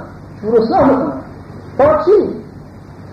اگر اینجا دارم 2 سال دیگه از کلیه پسرمه من بگیریم، الان میریم از پسرمه من کلیه از شعور کلیه اون رو میگیریم منتقل میکنیم به کلیه من، شعور کلیه من سالم میشه، شعور که سالم شد کلیه من روشن میشه از این یعنی پیوند کلیه میزنیم منتقل نخود کلیه رو چرا میکنیم؟ از این شعور میکنیم. اینه چیه؟ اینه که ما شما یه گیلاس بکنیم آلبالو رو بیاریم بهش پیوند بزنیم، محصولی که به شما میده یه چیزی بین گیلاس و آلبالو آواز این کار بکنیم، بیاریم گیلاس بکنیم شعور آلبالو رو منتقل کنیم به آب، هر روز این درخت گیلاس رو با شعور آلبالو آبیاری بکنیم، نتیجه یه روزی خواهد شد که این گیلاسی که به شما میده انگار گیلاسی که بهش پیوند شد. این کاربردهای آتی تئوری شعوره که الان داریم روش کار میکنیم که انشالله به جایی برسه. فعلا خبرهایی که داشتیم بسیار بسیار خوشبینانه هست، خوشه ببخشید نمیخوایم خوشبین بشیم. خبرهایی که تا حالا داشتیم از تحقیقاتی که گرفتیم اون خیلی ساده خواهده دیگه، مریضی به اون صورت مفهوم نخواهد داشت، انسانها رو خیلی سریع خواهیم تونست خوب بکنیم انشاءالله.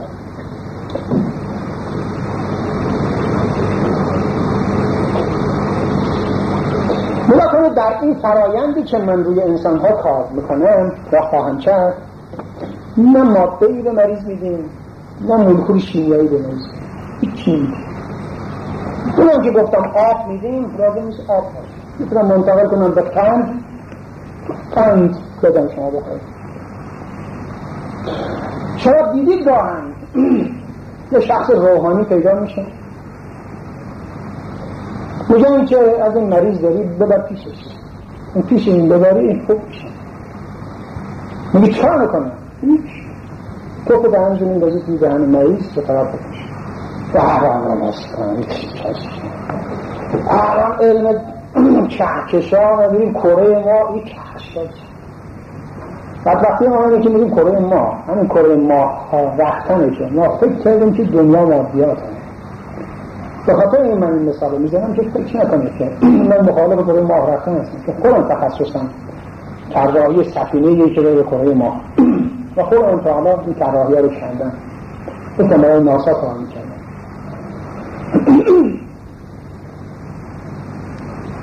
انسانی که سالمه احتیاجی نداره به کره ما خواهد. کره ما ها میرن تسکیل بکنن که میگن یه روزی ها جگر کره زمین جا نباشه بریم اینجا زمین بکنن. انسان که سالمه عقلش درست کار میکنه دنیا رو اونجایی نمیرسن که یه روز اینجا جا نباشه فضا نباشه. انسان خودش مسئله درست میکنه بعد تازه دنبال راه حلش سفینه اختراع میکنه.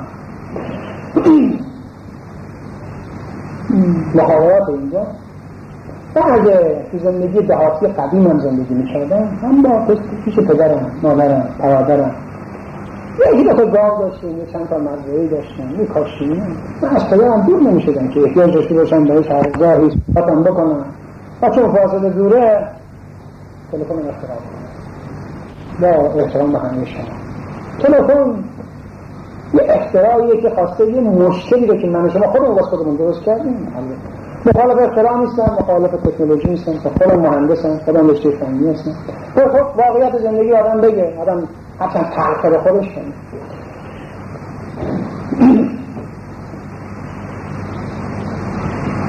از تئوری شعور رسیدیم به اینجایی که میتونیم به انسانها دارو بدیم، میتونیم دارویی که خوب بکنه مادن توش نمیشه. یه آقای روحانی وقتی توپ کردی به همین شعور آقای روحانی به قصدی کامله بقدر سالمه، بقدر زیباست و چون ماده نیست که اینقدر سیر دهنش شور کم باشه باید اینقدر توپ بکنه، ماده نیست که قابل تقسیم نباشه. ما الان برای 70 نفر داریم صحبت می‌کنیم، 700 نفر میشه فرق میشه تقسیم میشه 700 نفر هیچ کنیم چون ماده نیست. در روحانی هم وقتی توپ بکنه از شعور خودش انتقال میکنه به مریض، شعور اون سالم میشه شخصیت میشه. پزشکی که الان هست نمیتون جواب بده بگیم بگه خرافات هم میشونه بگه خرافات بلا هم که میتونه بعض که ما خرافاتی من نظر خود هم میگم.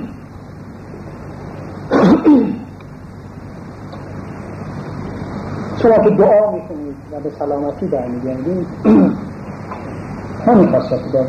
با دعا خوندن شما آنتروپی منفی به شعورتون میدید. شما اگه معتقد باشید به یه نوری لایزال آنتروپی منفی به خودتون میدید به شعورتون و شما سالم میشین. انسان فقط اندیشه شه. قرن آینده قرنیه که تئوری شعور حاکم خواهد کرد انشاءالله، حاکم خواهد کرد. قرن آینده قرنیه که انسان از ذهنش بیشتر استفاده خواهد کرد تا از بدنش. تا قرن قبل مولانا میگفت انسان ذهنشه. شما امروز تصمیم بگیرید که خوب بشید، خوب خواهید شد. تصمیم بگیرید که انسانها رو دوست داشته باشید، دوست خواهید داشت، همه شما رو دوست خواهید داشت. تصمیم بگیرید بد بشید، بسید به خود شما رو. ای برادر، تو همان اندیشه ای، مابقی تو استخوان و ریشه ای، گرگل است اندیشه تو گلشنی، گرگل خاری، تو هیله گرخنی، تو همان اندیشه ای. حالا میخوایی و احراشی گلشن باش یا میخوایی وضع طرف بشه گلخن باش. الان علم نیورولوژی ثابت کرده که شما وقتی زیبا فکر میکنید، وقتی معتقدید، وقتی به یه چیزهای زیبا فکر میکنید، وقتی به انسانها کمک میکنید که جامعه ممکنه شما رو درکم نکنه که چرا کمک میکنید، نیوروپپتایدهای زیبایی از شما رو وجود میکنید. اون جامعه دنیا یه جوریه که اگه یکی بیاد به شما مفتی دارو بده میگه این شخص دیوانه است. اون جامعه دنیا یه جوریه که اگه یکی بیاد مفتی به شما کمک بکنه این شخص روانی اصلا منظوری داره. در آینده میخواد فلان دارو بکنه این شخص سالمه تو چه چیزی باست داره کمک میکنه واقعی انسان ها. و اگه کسی فکرش زیبا باشه بدنشم درست کار خواهد کرد. چون فکر زیبا از کجا ناشی میشه؟ از شعور سالم. شعور سالم انسان سالم، بدن سالم. من به شما قول میدم اگه کسی باشه که سرطان داشته باشه نه به پزشکی من احتیاج داره که هنوز از روش صحبت نکردم، نه به پزشکی امروز دنیا احتیاج داره، به خودش احتیاج داره. اگه این لحظه تصمیم بگیره بگه که من خوبم، 100% خوب خواهد شد، هیچ دارویی احتیاج نخواهد داشت. منتها این تصمیم رو هر کسی نمی‌کنه، اراده میخواد. اگر کسی مریضه تصمیم بگیره که خوبم، مریضی رو فراموش کنه و متقاعد باشه که خوبه، فکر خوب داشته باشین شخص سالم خواهد شد. حتی بدترین مریضی رو من گفتم به اصطلاح پزشکی رایج چرخ.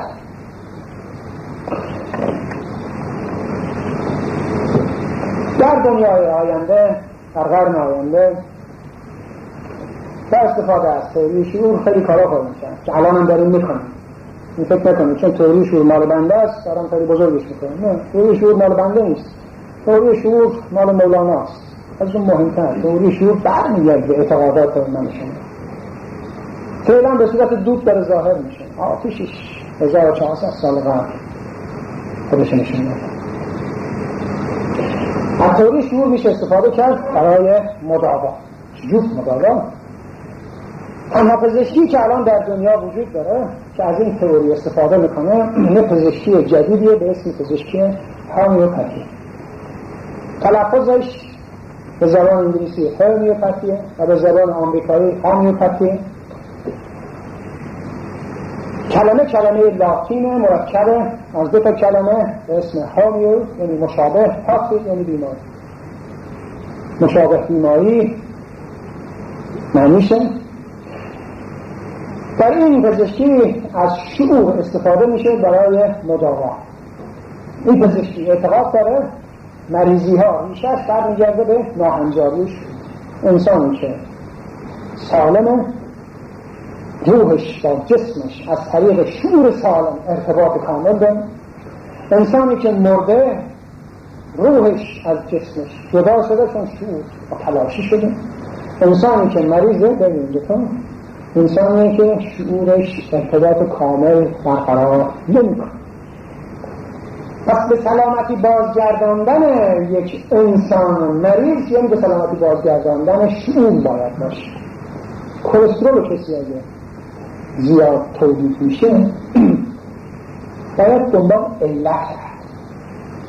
پزشکی رایج علت نمی‌پیشه، چون پزشکی رایج بر اساس این فیزیک و مکانیک نیوتنی استوار شده، ماده رو میبینه، کلسترول اونجا میبینه و میگه به این دلیل مثلا عباره زیاد تولید، چرا زیاد تولید میشه؟ نمیدونه. پس اگه تولید میشه چرا مال حسنی تولید میشه مال من تولید نمیشه؟ چقدر این بین حسنی و مسعود اینجا هست؟ پزشکی رایج این فرق رو نمیدونه و نخواهد دونست با این برخورد مادی گرایانش.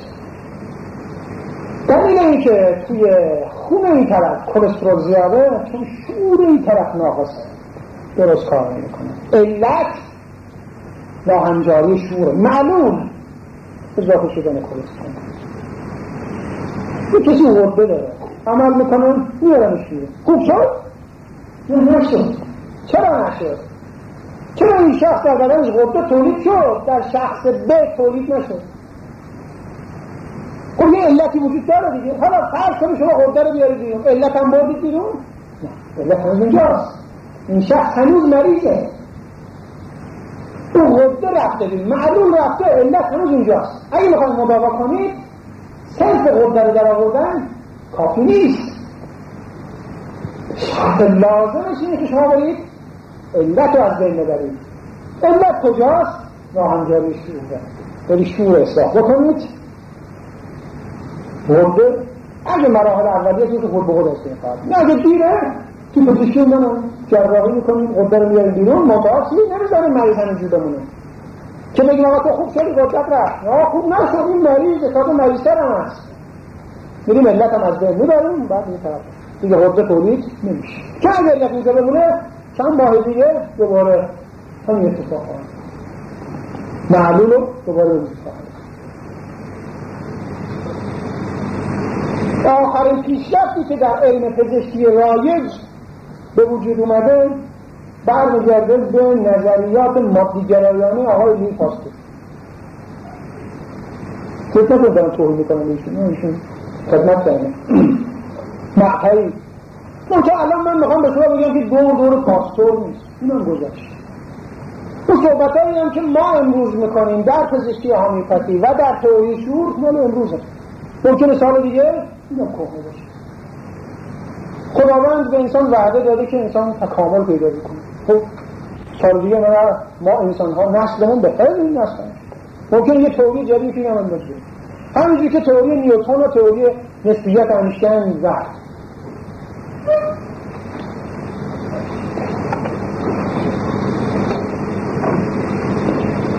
ما باید بیاییم علت رو مداوا کنیم نه معلول رو.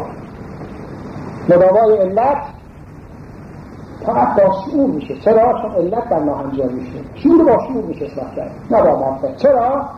چون ماده در فضا و زمان مثبته، شعور در فضا و زمان منفی. هیچ ماده ای نمیتونه خودش برسونه به فضا و زمان منفی، چون طبق همین تئوری که قسمت‌های فیزیکیش و ریاضیش من خدمت شما عرض کردم، اگه هر ماده‌ای بخواد بره به عالم شعور باید از سرعت نور بگذره. طبق تئوری نسبیت خاص انیشتین هیچ ماده‌ای به سرعت نور نمیتونه نزدیک بشه چه برسه که بشه. بنابراین این کسی که پزشکی توی این جلسه هست عرض میکنم هیچ انوباردیفانی، هیچ کاردامازاپینی نمیتونه سر و غش مداوا کنه. چرا؟ اینا باید کنترل کننده است. شما یه پزشک که متخصص مغز اعصاب هستید بهتر از من میدونید که فقط کنترل کننده.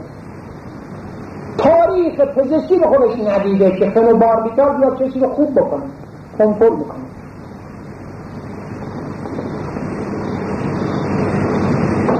بیماری خونی آنژین میکنه، میرم دکتر دهنت باز شد، آنژین کرده، چکار بکنه؟ این آنتیبیوتیک رو آمپول میزنه.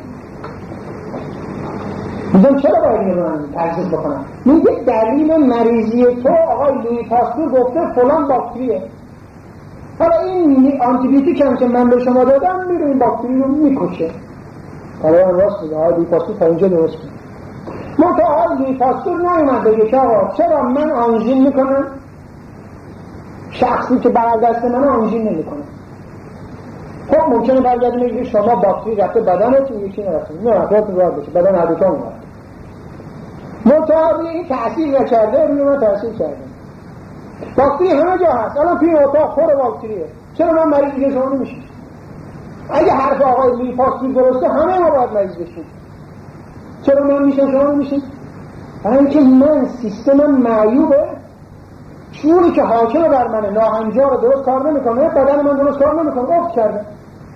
این باکتری که اومده محیط مساعد دیگه داره رشد کنه، در بدن شما رشد نمیکنه. چرا؟ چون بدن شما خیلی قویه، خیلی سالمه، چونی که بهش حاکمه سالمه، اصلا نمیذاره باکتری رو رشد بکنه، محیط مساعد نیست.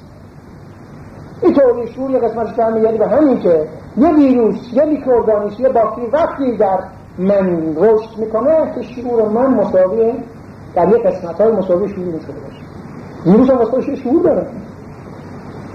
اگه مساوی شد رزونانس میشه، پدر برهم در میاره، مریض میشه. حالا معالجه هستیه پزشکی رایی دیگه آنتیبیوتیک بده با قول خوب بشه. یا اگه ویروس شد چی؟ نه دارو نداره، باید بری استراحت بکنه. میشه پزشکی تازه فرق شما آنتیبیوتیک دادید باکتری های طرف کش، خوب شد؟ نه فردا یه باکتری دیگه بیاد بازم این مریض میشه، چون اصلا علت داره، شعورش معیوبه. راست چیه؟ چون شعورش اصلاح کن، با کشتن باکتری طرف خوب نمیشه. موقتا شما باکتری ها رو کشین، سال دیگه 2 دقیقه مریض فرد شد، 5 سال دیگه ممکن عوض عفونت کلیه بگیره. از اینجور مداوا بکنه 50 سال دیگه، 50 سال دیگه نمیکشه، 15 سال دیگه سرطان هم دیگه. چون بگو سرطان از کجا رو میکنه؟ باش بحث جمع پزشکی بود و میرفتیم سراغ این که سرطان چطور رو میکنه. پس صرف اون که ما بریم باکتری رو بکشیم طرف خوب نکردیم. اصلا من به شما عرض بکنم ما چه حقی داریم باکتری رو بکشیم؟ مگه باکتری رو من خلقش کردم که من بکشم؟ باکتری رو یه موجودی خلق کرده که شعورش ماورای تصور من انسان. مگه اون موجود زیبا میاد یه چیز بد خلق بکنه؟ مگه اون موجود میاد یه چیز بیهوده‌ای رو خلق بکنه؟ نمی‌کنه. آره ذره را که بینی بیهوده نیست در در، چون نیست کار یزدان بیهوده آفریدن. یزدان پاک بیهوده نمی آفریدن. اگه اون باکتری اینجاست، یه دلیلی که این عالم کائنات وجود داره اینجاست، من چه حقی دارم به خاطر ضعف علم من برم بکشمش؟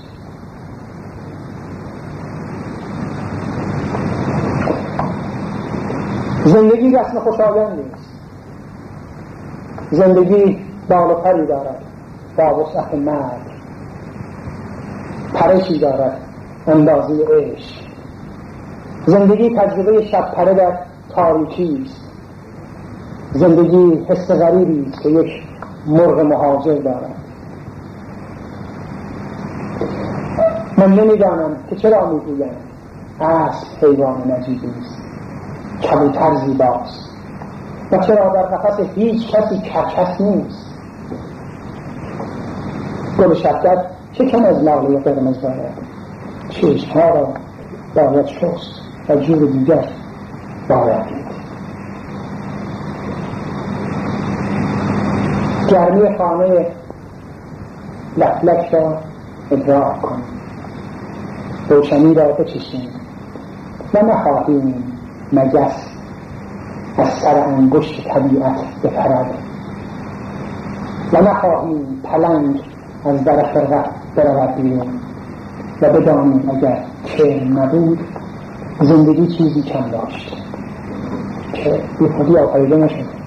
اگر در روده من انگلی وجود داره، تقصیر انگلی نیست، نه خوشیمش، تقصیر روده من. روده من درست کار نمیکنه که انگل محیط مساعد میدونه روشن کنه. من یه صحبتهایی دارم میکنم، اگه محیط مساعد نباشه میکنه از 4 روز 3 روز کردن آنها 6 روز 3 روز یه ساعت دارم صحبت میکنم. اگه محیط مساعد نبود شما رو کسل میدیم صحبت میکنم. اگه شما میخوایم منو فراری بدید که صحبت نکنم برو یا منو بکشید درسته، یا محیط نامساعد بکنید نازیده بره من راحت اونش بهتره که آن کسل نمیکشید. چرا باید این انگله بکشید؟ محیطی که فعلا مساعده برای روشت انگله نامساعدش بکنید چکارش بکنید؟ چرا محیط روده من مساعده برای رشد انگل، محیط روده حسنی مناسب نیست؟ تو شوری که برای من حاکمه درست کار نمی کنه. اگه درست کار میکرد حرکات دودی روده من درست، اگه درست کار میکرد ترکیبات شیمیایی روده من درست. چون درست کار نکرده نه حرکات روده دودی روده من درسته و نه محیط شیمیایی. فعلا شرایط موجود که اسمشو بذاریم شرایط مریض مساعده برای رشد انگل. پس اجازه بدید انگل هم نکشید، یه شعور طرف اصلاح بکنید. اگه شعور طرف اصلاح بکنید با همین تئوری شعور که حد کردم منجر به این خواهد شد که روده این درست کار بکنید، انگل محیط مناسب نخواهد شد و زنده پرخواه. در طبیعت چه بلایی سر شاهد رو دونم شد؟ من که نمیتونم دنبال هر انگلی برم که طبیعت برم این کجا رفت کجا رفت.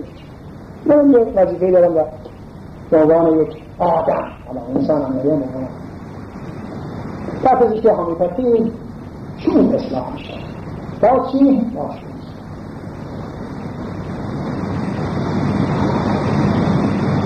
از خصوصیات پزشکی همیپتی چند دقیقه من صحبت بکنم.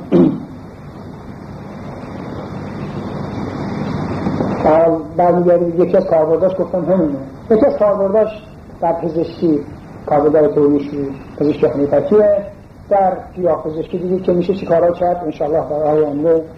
در فلسفه میتونه چیز کنیم وارد بشیم و کاربردار خیلی زیاد داره که دیگه به اونجا یه خود از پزشکی همیپتی کنه. پزشکی همیپتی اولین بار حدود 200 سال قبل توسط یک پروفسور آلمانی به اسم پروفسور هانمان ابداع شد یا به صورت اکادمیک مطرح شد. ریشه پزشکی همیوپاتی برمیگرده به 3-4 هزار سال قبل. اگه شما کتاب سینوحه پزشک فرعون رو بخونید نوشته ذبیح الله ترجمه ذبیح الله منصوری صفحه 40 یا 41 شده مراجعه بکنید، نوشته که در دارالحیات یعنی دانشکده پزشکی اون موقع 3500 سال قبل به ما یاد میدادن که بعضی مریضی ها رو باید با مریضی خوبش کن.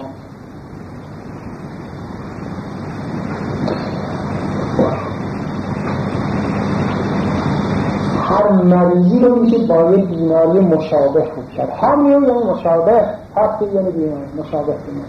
پس در بیماری در پزشکی همیوپاتی هر مریضی رو با یه مریضی مشابه خوب کنه. منتها مریضی که در شعور در جسم نیست. ممکنه بگه که خب اگه این شخص این دارو رو بخوره خودش مریض میشه، آره به شرط اینکه یه ماه بخوره. اگه یه قحصه بخوره فقط یه روز این تازه فقط توی شعورش اثر میکنه. تازه شروع کنید تحصیل کردن و چون فرکانس این دارو مشابه فرکانس مریضی طرفه یه اتفاق میفته که از نظر تئوری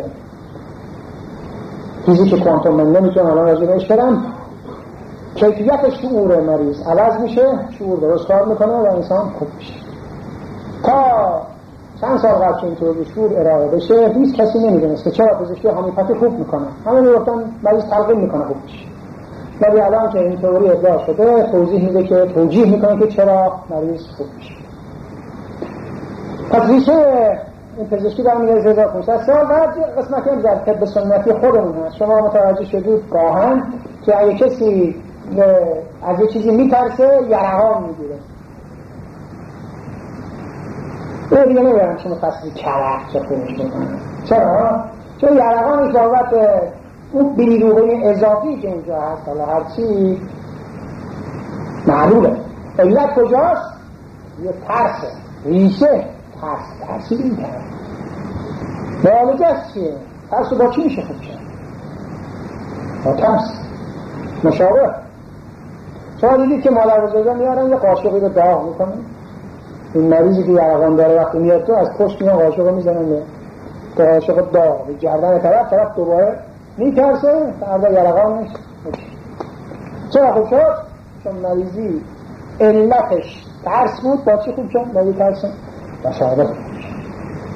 پس ریشه پزشکی هومیوپاتی خیلی قدیمه. ما تا بسیار اکادمیک از 200 سال قبل شروع شد تا به پای این پزشکی رایج می اومد، خیلی جلوتر بود، تا اینکه آنتیبیوتیک کشف شد توسط فلمینگ و پزشکا فکر کردن که یه داروی معجزه آسا پیدا کردن. بعد مریضی که میاد دهنتو باز کن برو این آنتیبیوتیک رو بزن. الان تازه فهمیدن که آنتیبیوتیک‌ها چقدر مخربن. خطرناکترین جزء خطرناکترین داروهای کره زمین آنتیبیوتیک. الان رسیدن اینقدر به این دو تا نسل سه تا نسل بدبخت آنتیبیوتیک تزریق شده و به این روزشون انداخته که الان دیگه آنتیبیوتیک ها روی بعضی از این مریضا بعضی از این باکتری اثر باکتری اونقدر مقاوم شده آنتیبیوتیک نمیشه اثر. یه روزی دلشون خوش بود که سل ریشه کم کرد. الان آخرین مقالاتی که من میخونم سل داره برمیگرده با چنان وحشت هیچ آنتیبیوتیکی طرفدارش نیست. تنها علاج این مریضی ها در پزشکی هومیوپاتی چون با معلوم کار نداره. دلیل این که الان باکتری در مقابل آنتیبیوتیک مقاوم شده چون شعورش یه چیز دیگه هست، شعورش کاملتر شده. این آنتیبیوتیک همون زمان آنتیبیوتیک پکچسانی زمان فلمینگ دوتا با هم سازگاری نمیتونه بکشه دیگه اصلا خیلی جانبه.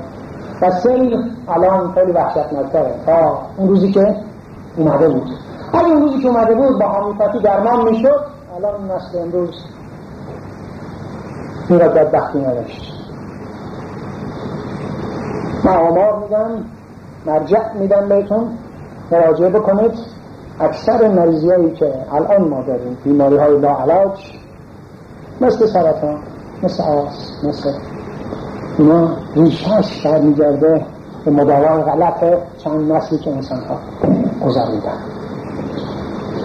اگه از امروز پزشکی هومیوپاتی دست به دست پزشکی رایج ضد اون نیست یادتون باشه. من نیومدم برای راجع به پزشکی بگم پزشکی موجود بگم همش رفت. نه، پزشکی موجود دوتا با پزشکی فعلی 80% مشترک شد. این مناطق میخونه این فیزیولوژی میخونه همش یکیه. فقط تعریف مریضی که فرق کنه. اون میگه مریضی باکتری، این میگه مریضی شعور. اون میگه باکتری رو بکش، میگه باکتری رو بکش. بنابراین این دو تا پزشکی تناقض با هم ندارن. این پزشکی مکمل پزشکی رایج دست به دست هم دادن میتونه به انسان‌ها خدمت خیلی خیلی بزرگی بکنه. صحبت هم یواش یواش تمام میکنم. این کتابی که آوردم نویسنده‌اش دکتر داگلاس گیبسونه، خودش دکتره، پزشکی رایجه، املی داره، بیس داره، خودش پزشکه، جراحه و جراح معمولی هم نیست، عضو کالج سلطنتی جراحانه FRCS هم به هر قدردانی میکنم از حوصله‌تون. یه خواهش میکنم آخر صحبت که من پزشک نیستم در ایران، من اجازه طبابت در خارج از ایران دارم، در ایران ندارم، چرا که این پزشکی هنوز در ایران تعریف نشده است از طرف وزارت بهداشت، بنابراین اجازه طبابت ندارم.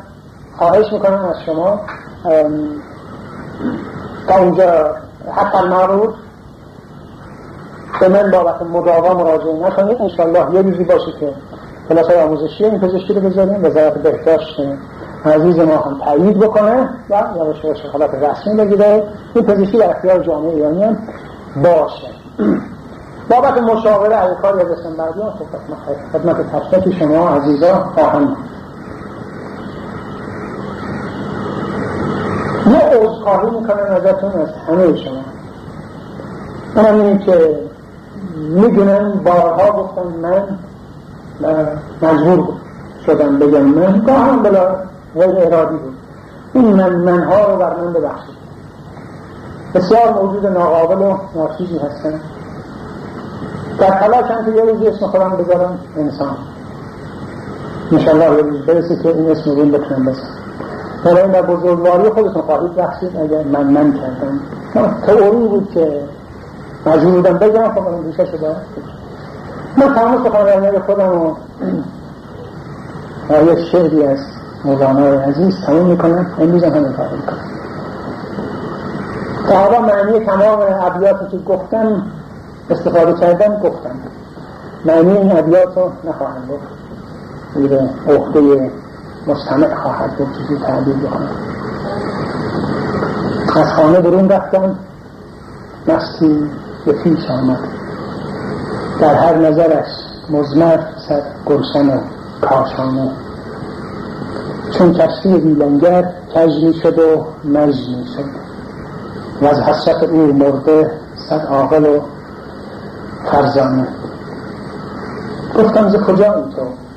پس سر زده گفت ای جان، اینی ز ترکستان، اینی ز فرغانه، اینی ز آب و گل، اینی ز جان و دل، اینی لب دریا، اینی همه دردانه. گفتم که رفیقی کن با من که منت خویشم، گفتا که بنشناسم من خویش ز بیگانه. انشاءالله همیشه شما شاد و سلامت باشید. خیلی ممنون. اگه سوالی باشه بپرسید.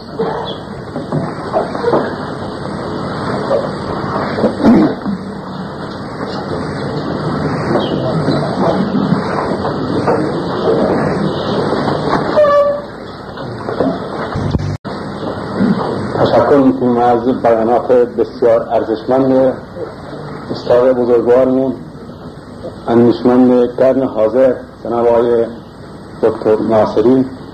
واقعا با دیدگاه‌های علمی خودشون ما را با دنیای جدید آشنا کردند. اگر همکاران سوالاتی دارن میتونن به صورت شفاهی و یا به صورت چفتی مطرح کنن.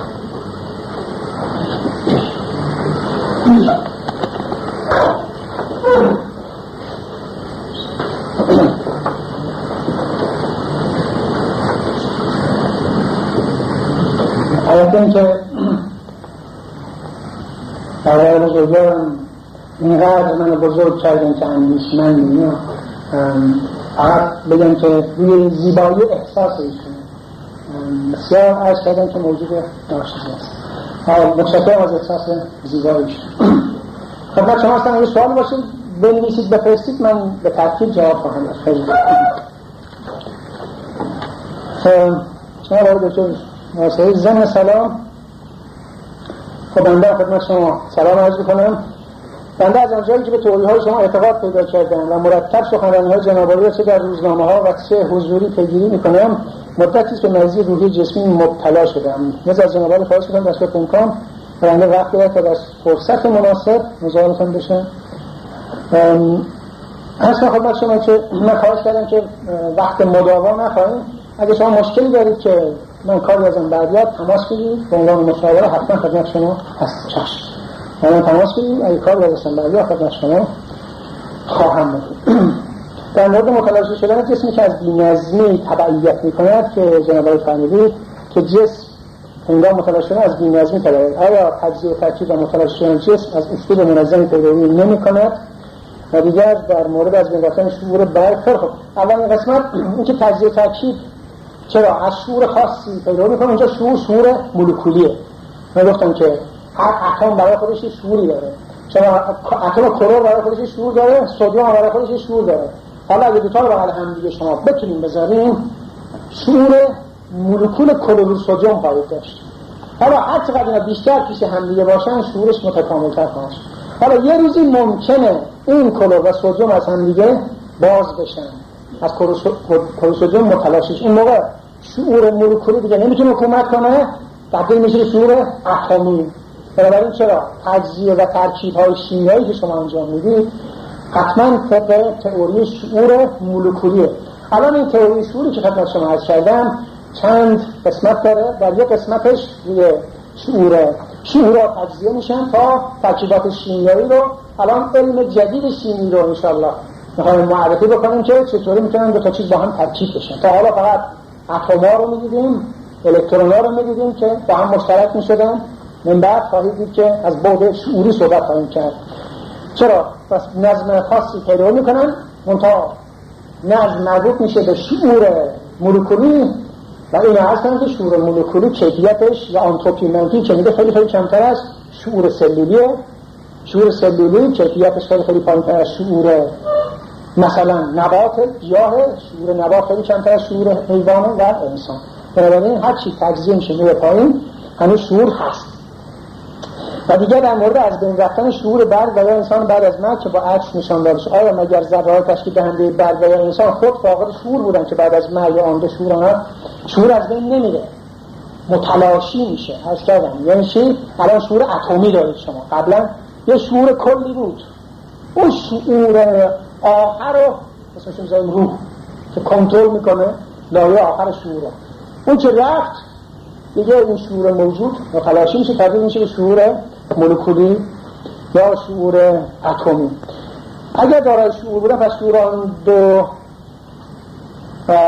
برگ و انسان نباید از بین گفتن که نمیره. آیا شعور میتواند سه تعریف اساسی داشته باشه؟ یک، شعور بنیادی مربوط به هماهنگی ذره ها، مربوط به هستی و یا شعور سلولی و یا مولکول که خب خیلی ممنون که شما روش حد زدین کاملا درسته. شعور مغزی این که بیایم اینجوری تقسیم کنیم، اینجوری بگیم تقسیم بندی الان شعور فعلا به این صورته، این تئوری.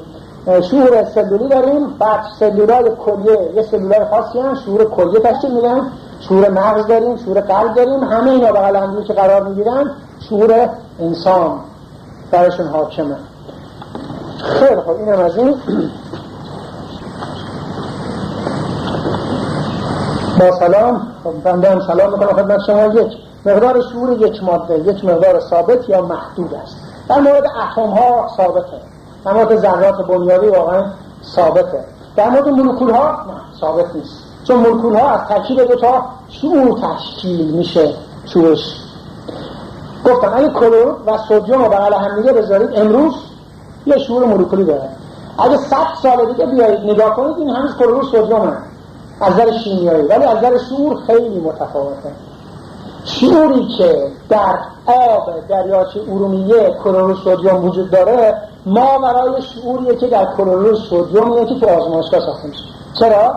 چون اونجا کلور و سدیم هزاران سال به بغل هم دیگه بودن که ارتباط برقرار کردن. اونجا تازه نگاه کنید من الان 2 ساعت و نیم واسه شما صحبت کردم، اگه به همون 2 دقیقه صحبت بکنم شما راجع به تئوری شعور خیلی کم میدونید، اگه به همون شما 20 ساعت صحبت کنم خیلی جزئیات بیشترش میتونم تعریف کنم.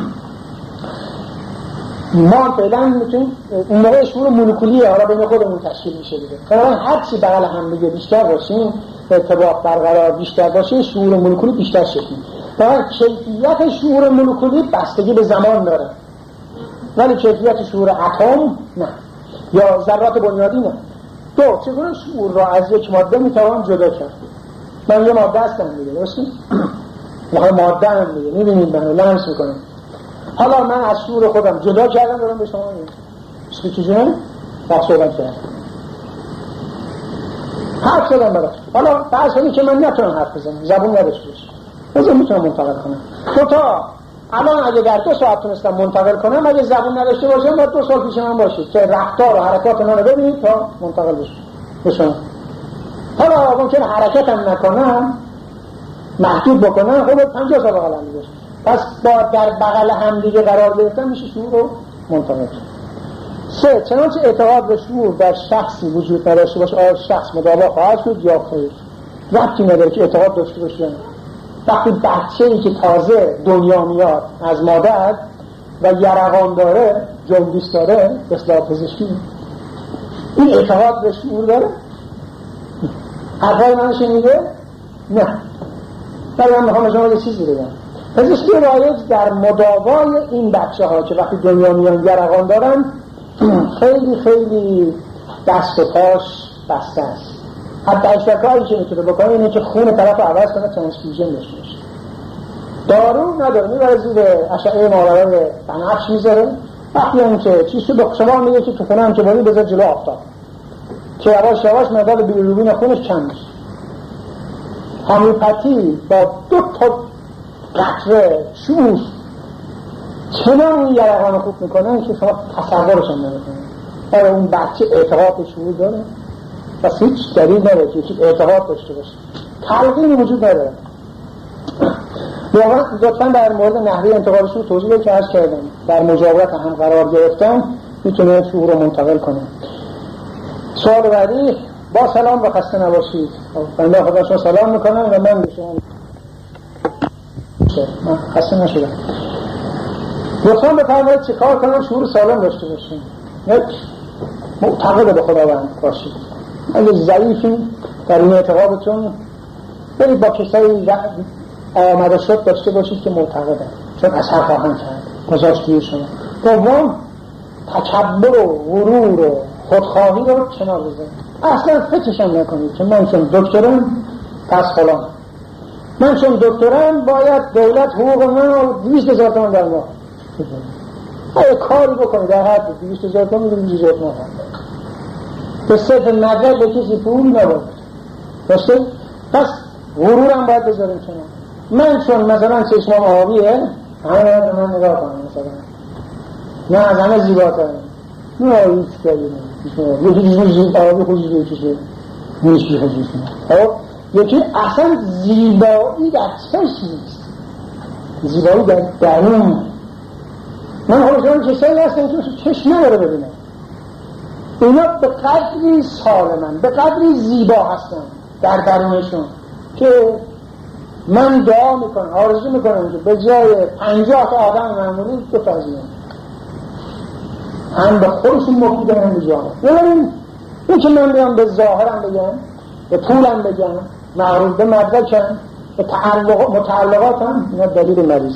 و سوم، اگه میخوایم شعورتون سالم بشه زیاده طلب نداشت، بخورید یا شامید، زیاده این نکنید، کلو بشترون ولا تشکر، بخورید یا شامید، زیاده این نکنید، خیلی به مورا وسط هم همه چیز حد وسط همین ولی برو من نگه نه محتاج هنگی بشه که شب و روز از همه مادیات بشه، نه برو مثلا شب چیز فقط دنبال مادیات.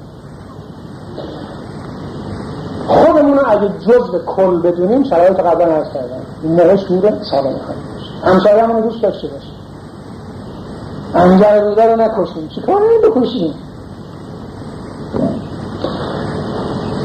3. در جلسه آخرین سوال راجع به مریضی یک دختر خانم بود که جنابعالی به حسن بود که بیاید پیش من درمان شد.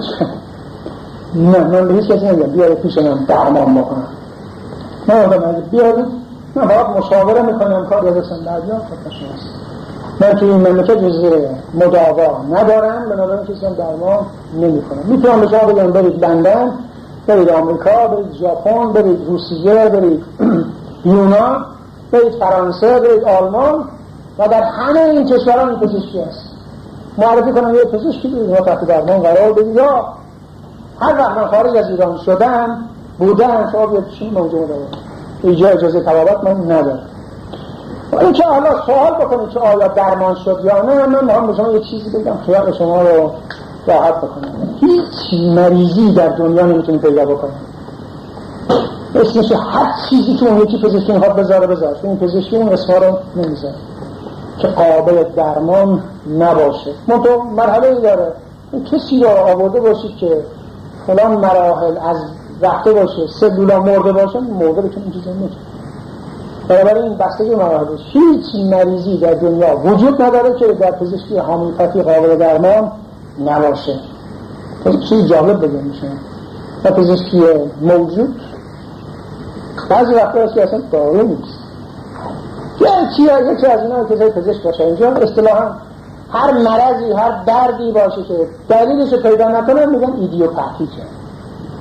این نمیدونیم چرا اتفاق افتاده، اگر تازه بگیریم دیگه داروش ایدیوپاتیکه. این اصطلاح ایدیوپاتیک کلمه شاید علمی لاعلاج، وقتی به شما گفتن ایدیوپاتیکه یعنی دیگه برو سرتو بذار لاعلاج.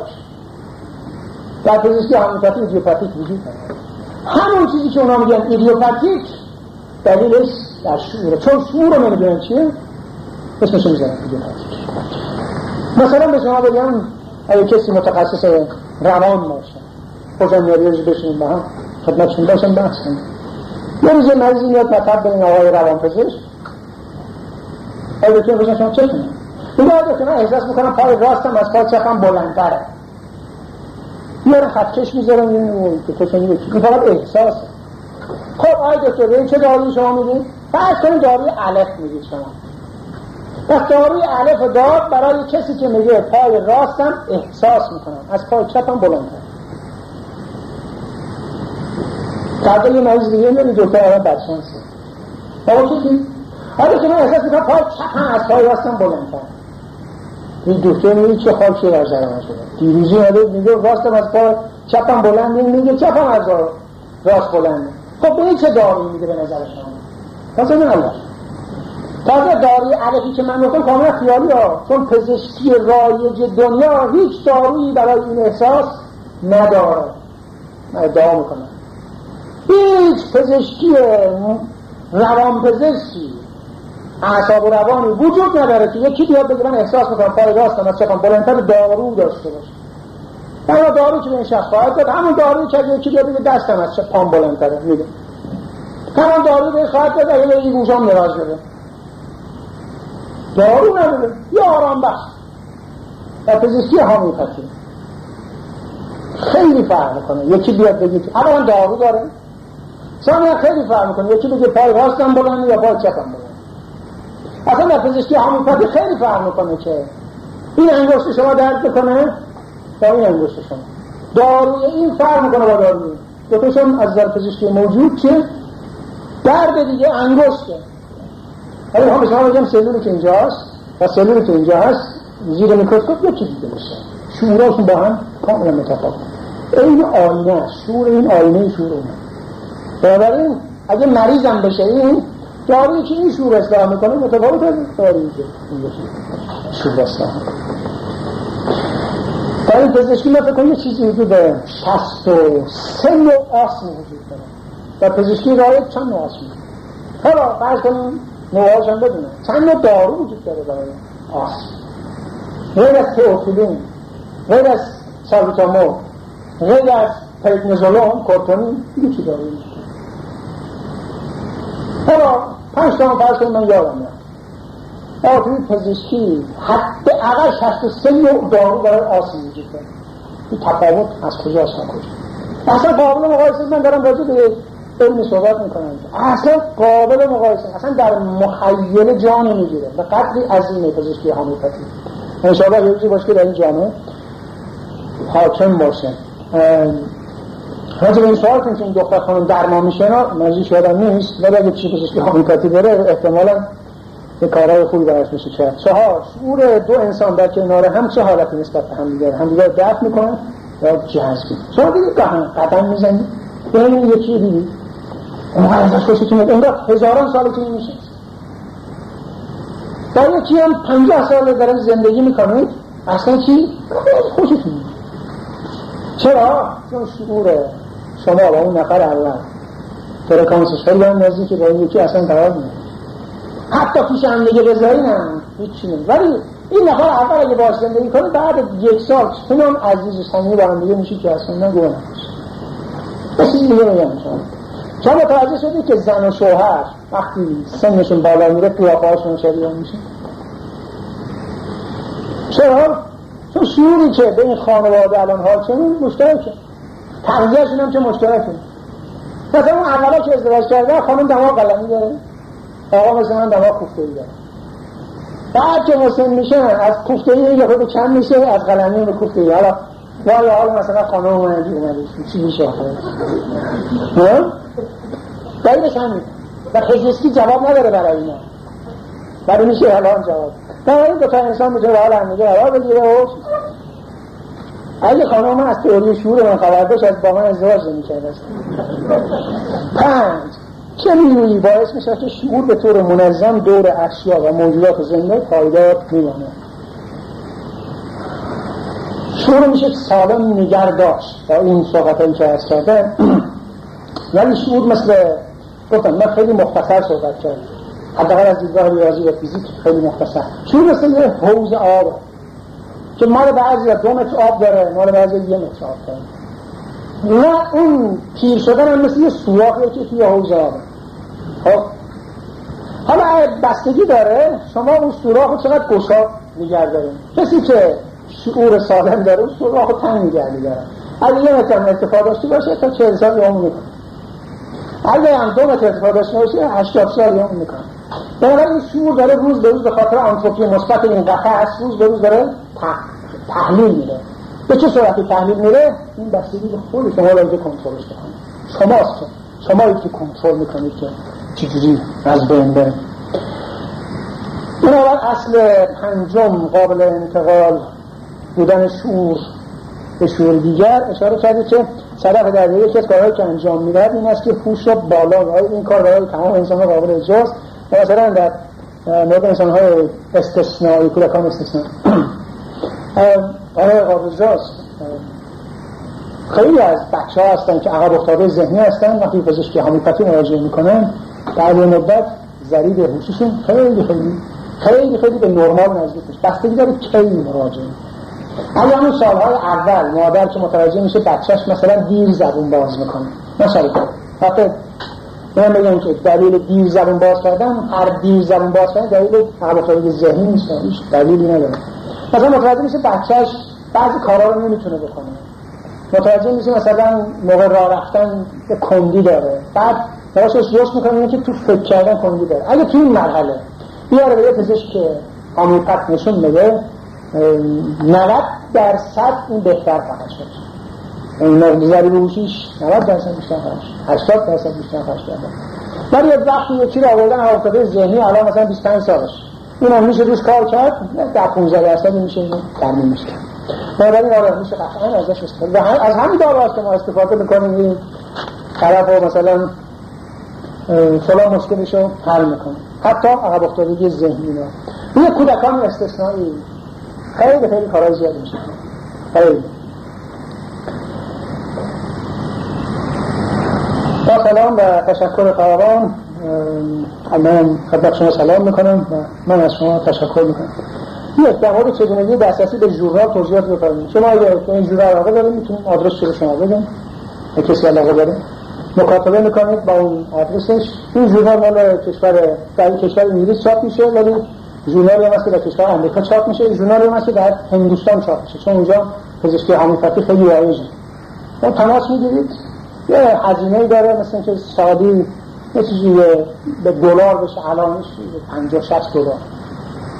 این ژورنال خاص رو هر 3 ماه یه بار، بعضی از ژورنال هستن که ماهی یه بار. اگه کسی راهوش بشون بعداً بیاد من خدمتشون باشم آدرس شده ایشون بله.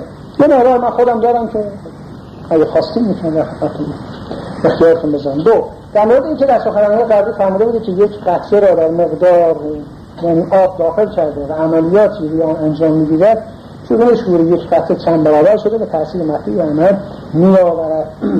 خب چند برابر که نمیشه، شعور ماده نیست که شما تقسیم بکنید چند بشه. شعور در عالم غیر ماده است، شعور علمه. من الان برای 70 نفر صحبت کردم و منتقل شد به 70 نفر. همین صحبت رو میتونستم بکنم منتقل بشه به 7000 نفر، درسته؟ یعنی وقتی که آخر جلسه میشد 2 ساعت 7000 نفر راجع به تئوری شعور می‌نویسن چی هست. اینجور تصور نباشه که شعور که واحد تقسیم بکنیم توی آب، مثلا آبی که میاد یه استکان آب شعورش کمتره تا یه قطره آب. اما خیلی جالب همشان بگم که هرچی شعور توی این آب لایفترش میکنه قویتر میشه، زودتر مریض خود میکنه. این قابل توجیه فعلا نیست، چون بعضی از تئوری‌ها رو من ندوختم. خب بعدا انشاءالله یه مدت یه مورد دیگه بیاریم خدمت شما بگم. لطفا شما تلفن تماس ذکر کنید برای مشاوره دانشکده فنی دانشگاه ارومیه. من خدمت شما از سریجان بپرسید بهتون خواهم گفت. چند تا سوال اینجا اومد.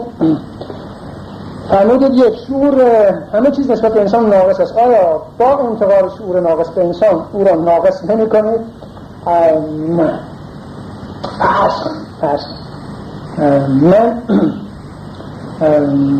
فرض کنیم شما دانشمند باشید. خب در دانشمند بودن شما هیچ خللی هنوز اتفاق نیفتاد. من آدم عامی باشم، شما فرض کنید دانشمند فیزیک باشید، من تازه توی فیزیک دارم یه الفبا یاد میگیرم، این چیشم. خب حالا راجع به این الفبا به شما یاد بگه چیزایی بگم شعور شما رو معیوب میکنم؟ نه. ولی ممکنه من یه چیزی بگم با وجودی که من نسبت به شما عقلم کمتره، فیزیک کمتر میدونم. ممکنه من یه چیزی بگم به شما که به ذهن شما نمیرسید، یک جرقه‌ای در ذهن شما بزنم و شما رو چیزی کاملتر بکنه، شما رو اخراج رو بشه. هیچ چیز شعور منفی هیچ وقت نمیره. شعورها با فرکانس خاصی به هم دیگه ارتباط دارن. اینجوری که من الان واسه شما صحبت کردم، اگه خوشتون نمیاد جوابم میدم. شعور حاکم برای جلسه بود که به من اجازه میداد که با شما ارتباط کنم. اگه شعور حاکم برای جلسه متفاوت از این بود، رفتار منم توی این جلسه چی؟ ممکنه من کاملا از این اتاق این باقی بیرون. دو، اصولا چگونه شعور را به آب منتقل میکنید؟ با در معرض قرار در همجوار قرار دادن یه گیاه به آب، در مدتی از گیاه منتقل میشه آب، منطقه های مکانیزمایی که الان نمیشه توی مختصر صحبت کرد میتونی تصویرش بکنید. 3، هر آبی که میخوریم مدتها در جوار سایر مواد بوده و اصولا شعور آنها را باید به خود بگیرن 100%. آیا نباید این تأثیر داشته باشن که با خوردن هر آبی ممکنه شعور ناقص آن مواد با مطابق شدیه؟ حتی اینکه اگه زیاد بخوری داره. شما شنیدید که گاهن میگن یه چشمه این از فرانجا هرکی بخور سنگی گلوش از بین میره. شنیدید اینا؟ این خاطر اینه که توی اون چشمه یه سنگی هست، یه ماده معدنی هست که این شعوری داره که مخصوص از بین بردن کساییست که شعورهاییست که سنگ کلیه تولید میکنه. این آب که از اینجا میخوره میاد منتقل میشه به آب شما خود برسانی پزشکی میگه آب کشف میگه میبره آزمایش میگه این آب به اون آب هیچ کار نمیکنه، عجب خوب میکنه، تغییر نمیکنه شعورش منتقل میشه. شما میتونید یه کار بکنید، اگه چیز معیوب رو بخورید معلومه مریض میشید. تا شعور هر آبی رو خوردن امروز مواظب باشید، هر آبی آدم نمیخوره. تا دیروز هر آبی آدم میخورد، از امروز به تحصیل که هر آبی رو نمیشه خورد. صرف اینکه توش مثلا مولکول فلان نیست، صرف اینکه توش باکتری نیست، الان پزشکی نمیگه دیگه نه توی این باکتری نیست، نه شما میتونی باید نه ممکنه شعور باکتری توش باشه. شما باید که با توجه به تئوری شعور که جوابه شما فرمودید پدیده هیپنوتیزم و چگونه توجیه میفرمایید؟ آیا انتقال شعور نیست؟ نه. هیپنوتیزم به هر حال اثر گذاشتن روی شعوره قطعا اینجوره، ولی در حالتی که طرف مقابل رفته مثلا از خود بیخود شده، ولی به صورت دائمی موقته. این آبی که من به شما گفتم برید 1 ماه بخورید، چرا گفتم 1 ماه؟ چون اگه فقط 1 روز بخورید فردا سیستم شما فقط یه قضیه که اینو مستهلک میکنه میره، انرژی فرکانس اینو مستهلک میکنه میره، اینجا به شکل منحنی بکشن شاید باید درست این فرکانس شعوری که به شما حاکمه فرکانسی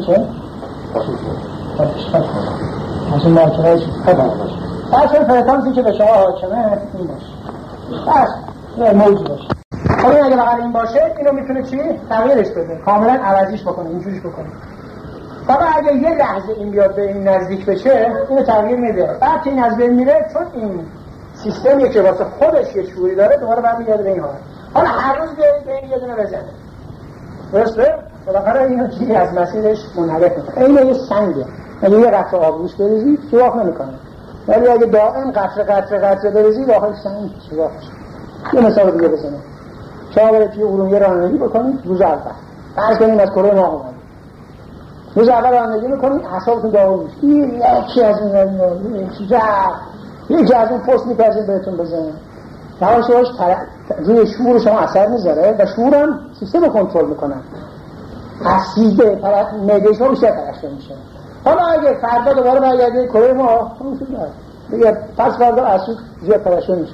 حالا 30 روز پشت سر هم توی ارومیه رانندگی کنید، این زخم‌آلوده داره چون چون 30 روز پشت سر هم اسید اومده و سلولای شما رو چی کاملا متاثر. بنابراین توی هیپنوتیزم وقتی یه دفعه شما هیپنوتیزم یه چیزی روش کنید، فهمید چیزی اگه کسی هیپنوتیزم بکنه هر روز یه بار و دائم یه چیزایی توش، اون میتونیم آره اثرات دائمی روش بذاریم. یک، شعور ابزار دارد مانند گوش و چشم و خون. اینجوری نگیم، بگیم که هر چیزی که هر عضوی که من و شما داریم یک شعور مخصوص خودش. چشم شعور مخصوص خودش داره که مولانا میگه چی ایستر گوش که اون میشنود آوازم. الان میتونم بگم چیه؟ شعور گوش. کی ایستر دیده که از دیده برون میگیرد؟ شعور دیده است. و کدام از سخن می‌نهدند در دهنم؟ شعور مخصوص. بنابراین هر اون طرفی این درسته، گوش و چشم و نگاه همه‌شون واسه خودشون شعور مخصوص خودشون دارن. دو، آزمایش‌های گفته‌های تصویرشان داده نشد. آزمایش گفته‌ها تصویرشان داده نشد. اگر دارید نشان ندید، مثلا پس از بریدشون قسمتی از بعد ندارم ولی کتابی دارم، اگه کسی علاقه داشته باشه میتونم کتاب بدم که میگم نشون میده که چجوری این انجام میگیره، این تکنیک چجوریه و از این عکس‌ها اونقدر توش هستی تا دلتون بخواد. سه، همه جسم دارن و تقریبا شبیه.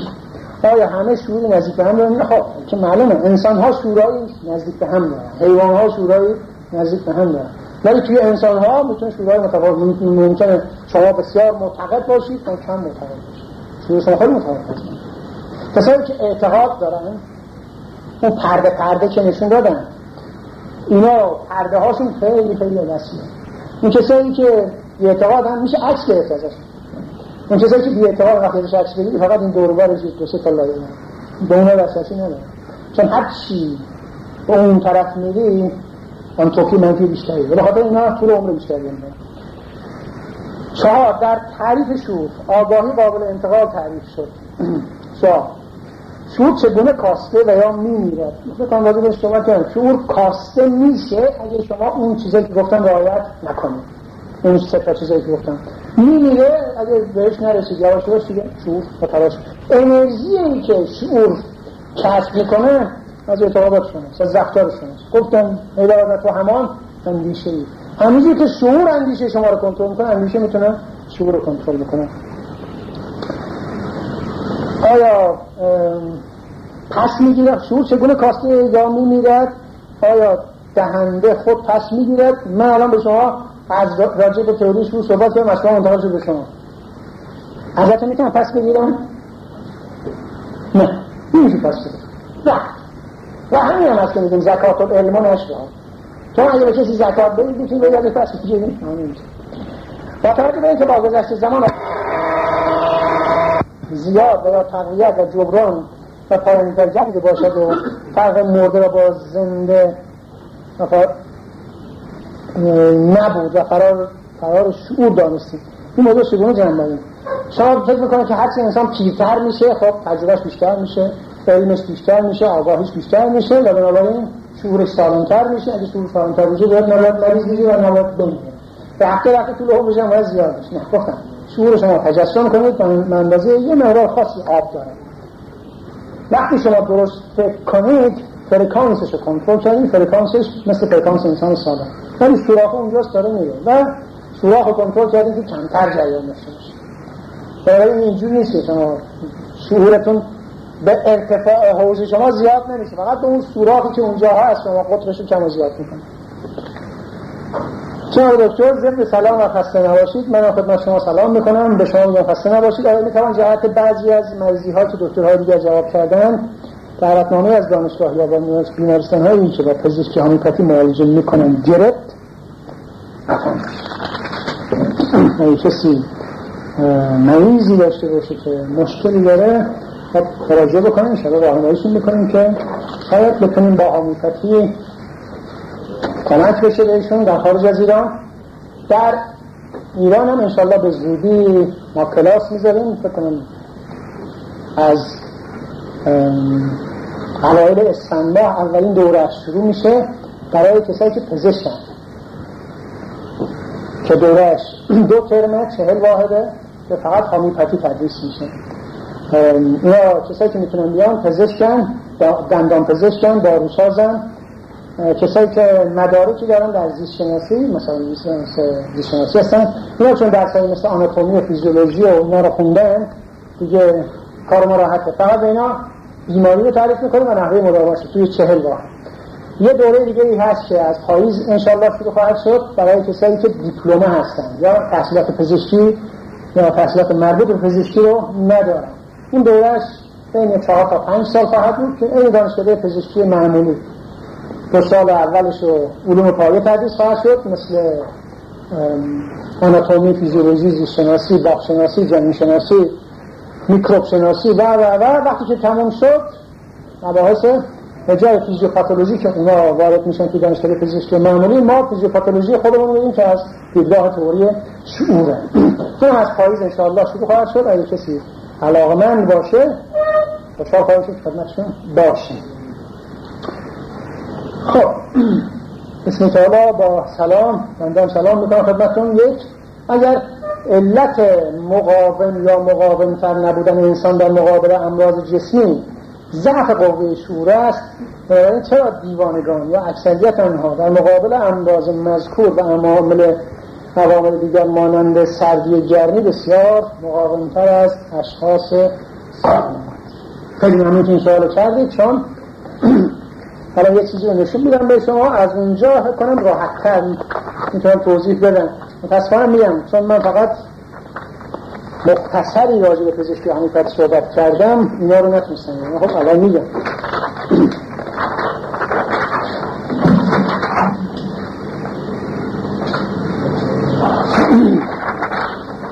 خب هر شعوری که حاکمه بر انسان چه آنتروپی منفی داره، انرژی داره، یه فرکانسی داره. پس شعوری که به انسان سالم حاکمه فرض کنیم یه موجی داره، فرض کنیم مال انسان سالم باشه، این مال انسان مریضه. مال انسان سالم فرکانسیش اسمش گذاشتیم و این سلامتی. در انسان مریض فرکانس عوض میشه، یعنی این موج تبدیل میشه به این موج در شعورش. فرکانسش میشه B, C, D, E, F, G, H و تا میره Z. مثلا ساده ترین مریضی ها مثل بیماری های پوستی این فرکانس B دارن شعورشون. یه خود بیماری های جدی تر از اون مثل مثلا عفونت های استافیلوکوکی این فرکانسی مثل E دارن شعورشون. یعنی اگه کسی فرکانسش A باشه بیماری استافیلوکوکی نباید بگیره. وقتی معنی سلامتی یعنی کسی که سالمه، کسی که میکروب ها و انگل ها روش تاثیر نداره میان و زنده رفت میشن میرن فرکانسش A. اگه کسی بخواد بیماری عفونی استافیلوکوکی بگیره فرکانس شعورش باید E شده باشه، یعنی مستعد شده باشه. حالا استافیلوکوک میتونه درش رشد بکنه. یعنی این برخلاف پزشکی موجوده که میاد وقتی شما مریضی کشت میکنه مثلا میگه ناراحتی شما استافیلوکوکیه به خاطر این استافیلوکوکا.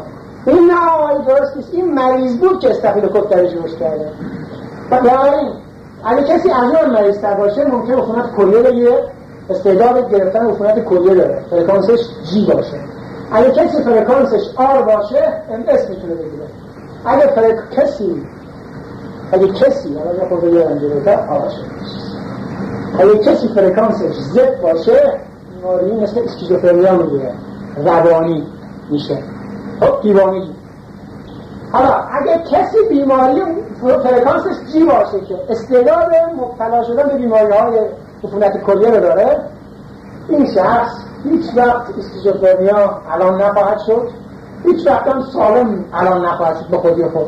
باید مداواش بکنی. حالا اگه مداوای درست بکنی، فرکانس از جی میاری به ال، سالم میشه. اگه مداوای غلط بکنی، فرکانسش از جی ممکنه بری به زد. حالا جالبه، خیلی جالبه. اگه من از جی ببرم به زد، این شخص حالا استعداد اسکیزوفر دیوانه شدن داره، ولی عفونت کلیه نخواهد کرد. درست؟ بنابراین اگه برید توی بیمارستان‌های روانی می‌بینید که اینا که همون نمیشه اینا رو برد، اینا با شیلنگ توی زمستون می‌شورن توی قفس. چرا آنفولانزا نمی‌گیره؟ چرا؟ چون اینا فرکانسشون الان زده. آنفولانزا کجاست؟ آنفولانزا فرکانسش ایه. خب؟ این فرکانس ای از بغل این رد میشه میره. مثل چی؟ شما رادیو تبریز رو می‌گیرید، فرکانس خاصی داره. حالا امواج رادیو ارومیه با یه فرکانس دیگه است. شما وقتی رادیو تبریز گوش میکنید، امواج رادیو ارومیه میاد بغلش رد میشه، رادیو ارومیه رو میشنوید؟ از بغلش میاد رد میشه. بنابراین اگه کسی اسکیزوفرنیا داشته باشه، به این راحتی چیز آنفولانزا نمیگیره. راجع